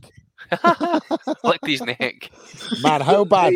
Like, Con- Malignaggi took a massive L by taking that bare knuckle fight with Artem Lobov and losing it. Imagine he loses to Corey B, man. Like, I don't even know who the fuck Corey B is, like, but you don't lose to a fella called Corey B. That's for fucking rule number one, especially if you're ex world, two time world champion, Paulie Malignaggi. I'm going to fight him with my hand tied around my back. What am I going to do, this guy? Has he spat cock. on him yet? Is he sp- any spitting going on now? He touched his cock though, apparently. Uh, Gabe, Brian you Lazzie's un- brilliant as a pundit, man, but what a fucking headbanger. he is. Uh, Gabe, you unmuted there. Any interest in Corey B versus Malignaggi? Uh, this, this, so this is happening. I didn't make I don't know. I heard that correct. According to the poster. Fucking Looks like they spent a ton on that poster, by the way. I'm expecting this to be a fucking high class production. Open office. Celebrity boxing like a presents. fucking It looks like something for the Like a age. It looks like poster for- something, Yeah. something for Miami Vice Look- or look- something like looks like the poster for Tron. that. There's a guy saying that Michael Thompson just said in the chat, he's not even the top name on the poster. Yeah, He isn't even the A side. Uh, uh, Andrew Ticket said Corey B's not even as good as Corey A. Oh, Malignaggi. Uh, this one might have cropped up last week, but I've kept it in anyway for lols. Guillermo Rigondeaux says, let's do this already so I can show you what old looks like. Big Irv says, just don't pull out again, Grandpa. Uh, Guillermo says, only on your old lady. Vamos, campeón. he's salty. He needs to get into the goddamn ring soon. The sad thing Uh, about that is that that's just Rigo's missus, isn't it? Like running his fucking Twitter account. Yeah. Not really. Like, Oh, good old Rigo. Well, here's one. Alex Arthur. Uh, Michael Conlon says, on the right path, be your own champion. Hashtag the Conlon Revolution. Alex Arthur says, potential three weight world champion. Maybe sound far fetched to some, but one of the most adaptable boxers I've ever seen in live in my life. Uh, Kurt LL Cool K, former resident of the pod, and now disappeared Kurt Ward, has nominated Alex Arthur for that one. who disappeared worse, Maddie or Kurt Ward? Hello. Lord Looking's up there, like. oh, yeah, I can say. Got as much chance of getting Kurt Ward back as finding Jimmy Hoffa. Is fucking is that happening? Well, Oh, you know, no, nothing beats the lure of the underage puss. Oh, for fuck's sake. Calm, calm down, Lee Griffiths.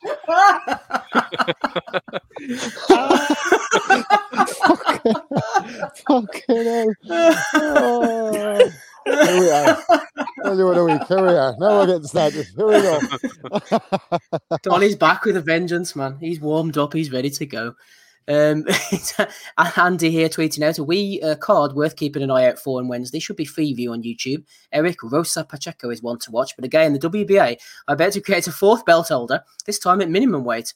So at uh, minimum weight, we have the super champ, knockout CP Freshmart, who hasn't fought since March 2020. The world champion, Victorio Saludar, who won the vacant belt in February 2021. The gold champ, Leyman Benavides, who won the vacant belt in February 2020 and has never defended it. So what's the solution, Andy? Create an interim champion.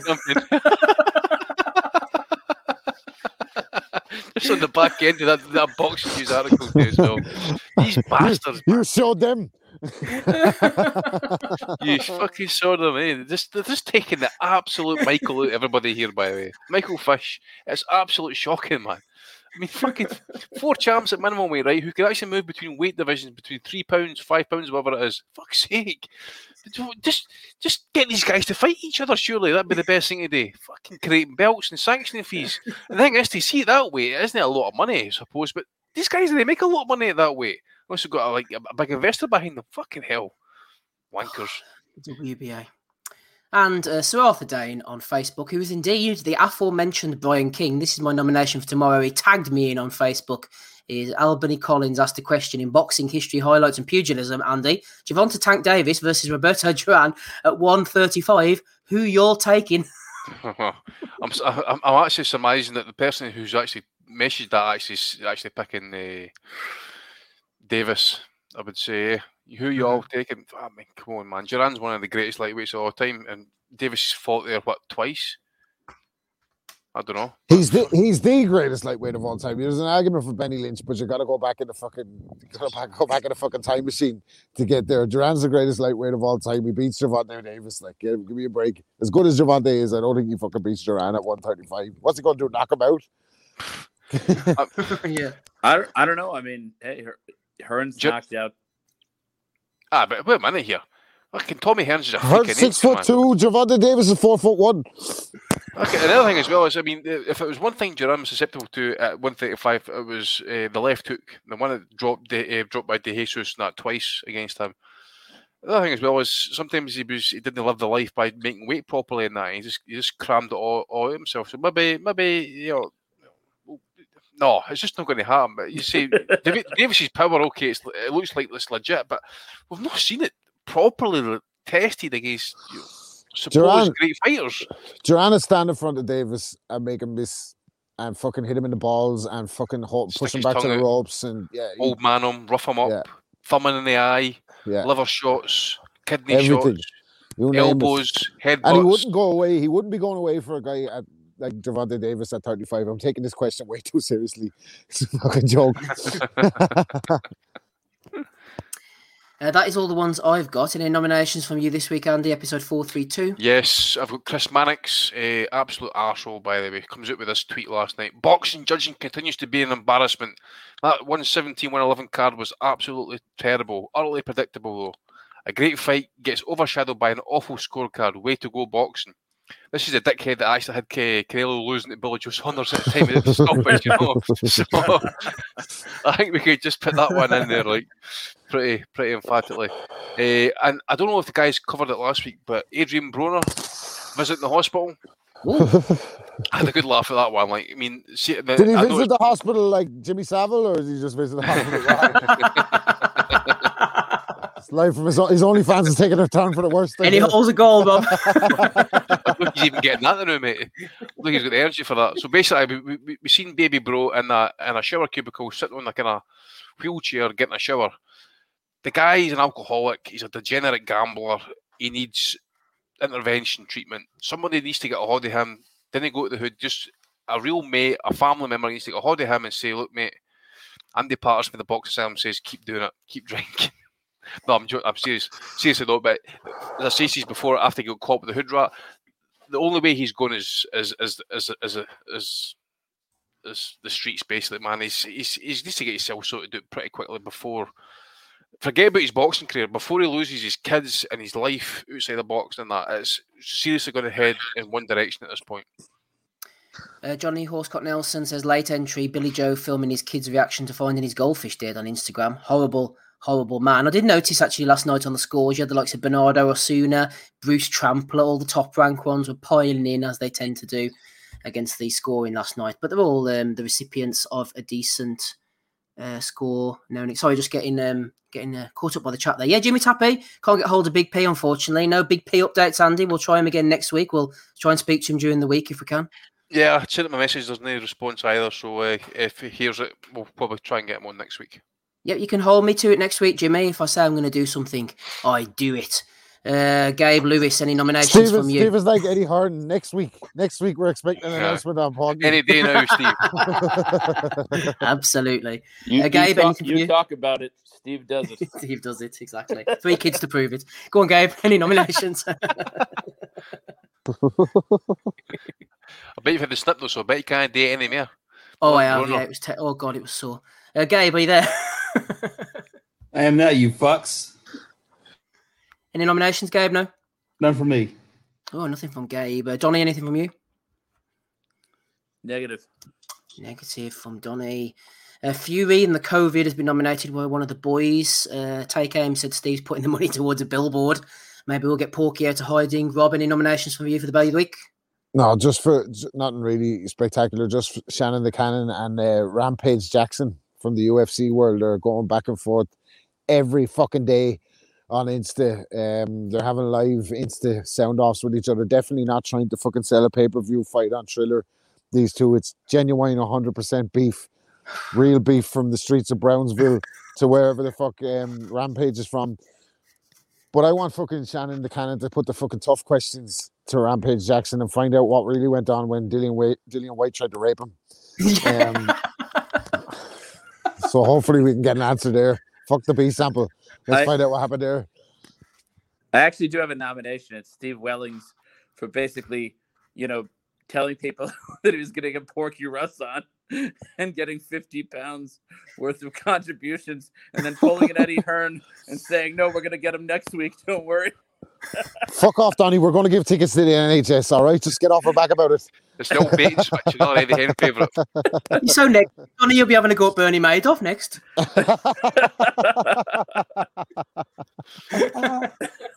Or Robert Maxwell.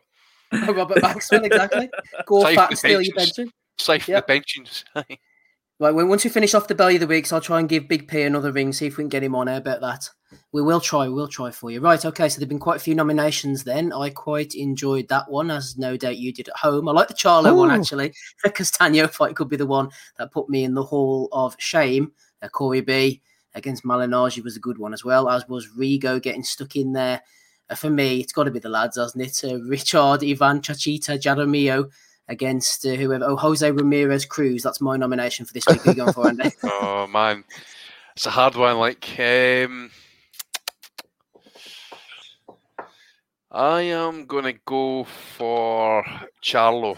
This this hype this hyperbole they're going about that I am the greatest ever lines in the camp, and then you kind of turn up as a kind of you know scout cub basically to of put in a performance like that. So.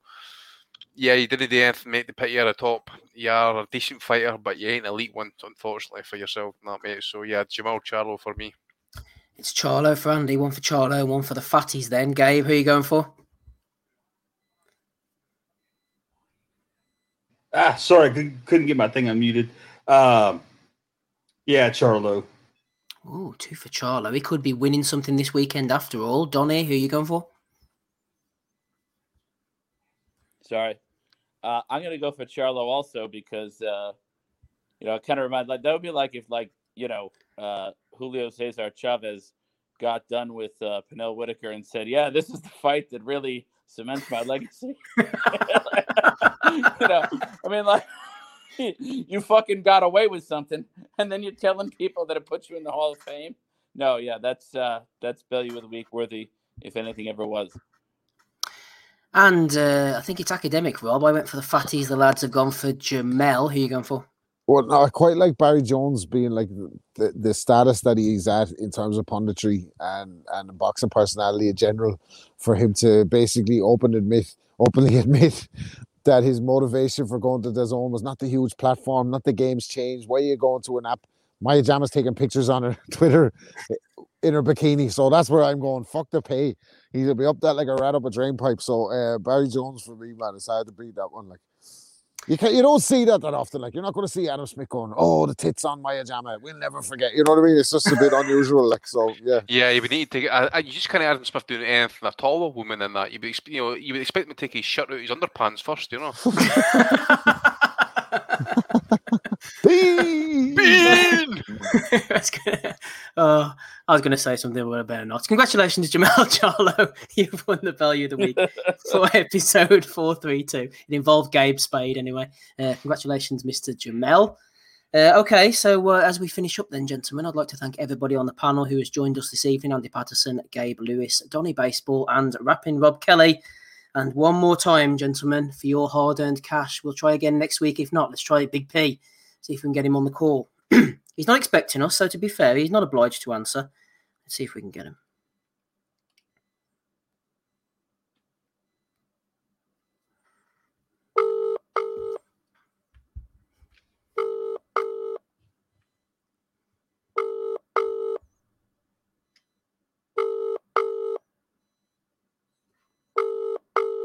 Tension's rising.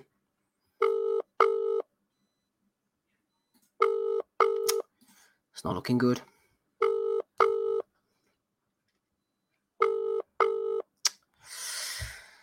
Not this week, Andrew. Not this week. In in America, the dial tone sounds different. Every time I hear this, I like to think of it as the end of Brick in the Wall. we don't need no education as a fucking common theme in our in our fucking chat every week. Aye. We don't need no education. Well, I suppose you know. At the end of the day, you've just got to take the positives. We can at least ring Porky. Jade can't. You know what I'm saying?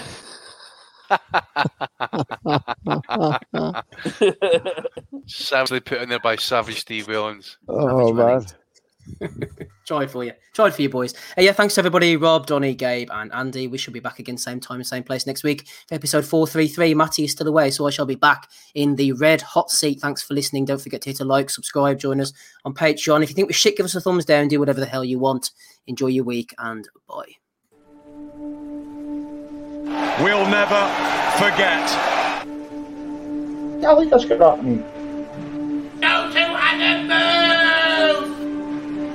We want to be honest, yeah? Crying like a little bitch. I've never met a fucking swank that can fight me. I fell asleep. I fell asleep. You're a fucking bum, you're a fucking asshole. Rumple fucking Stiltskin. But allegedly, Oscar Rivas has, has, has failed has failed a test. Seven year ain't? Seven year ain't it? I will fucking smash fucking you. I hope you fucking die. Be safe. I love boxing sounds. Simple as that. Sports Social Podcast Network.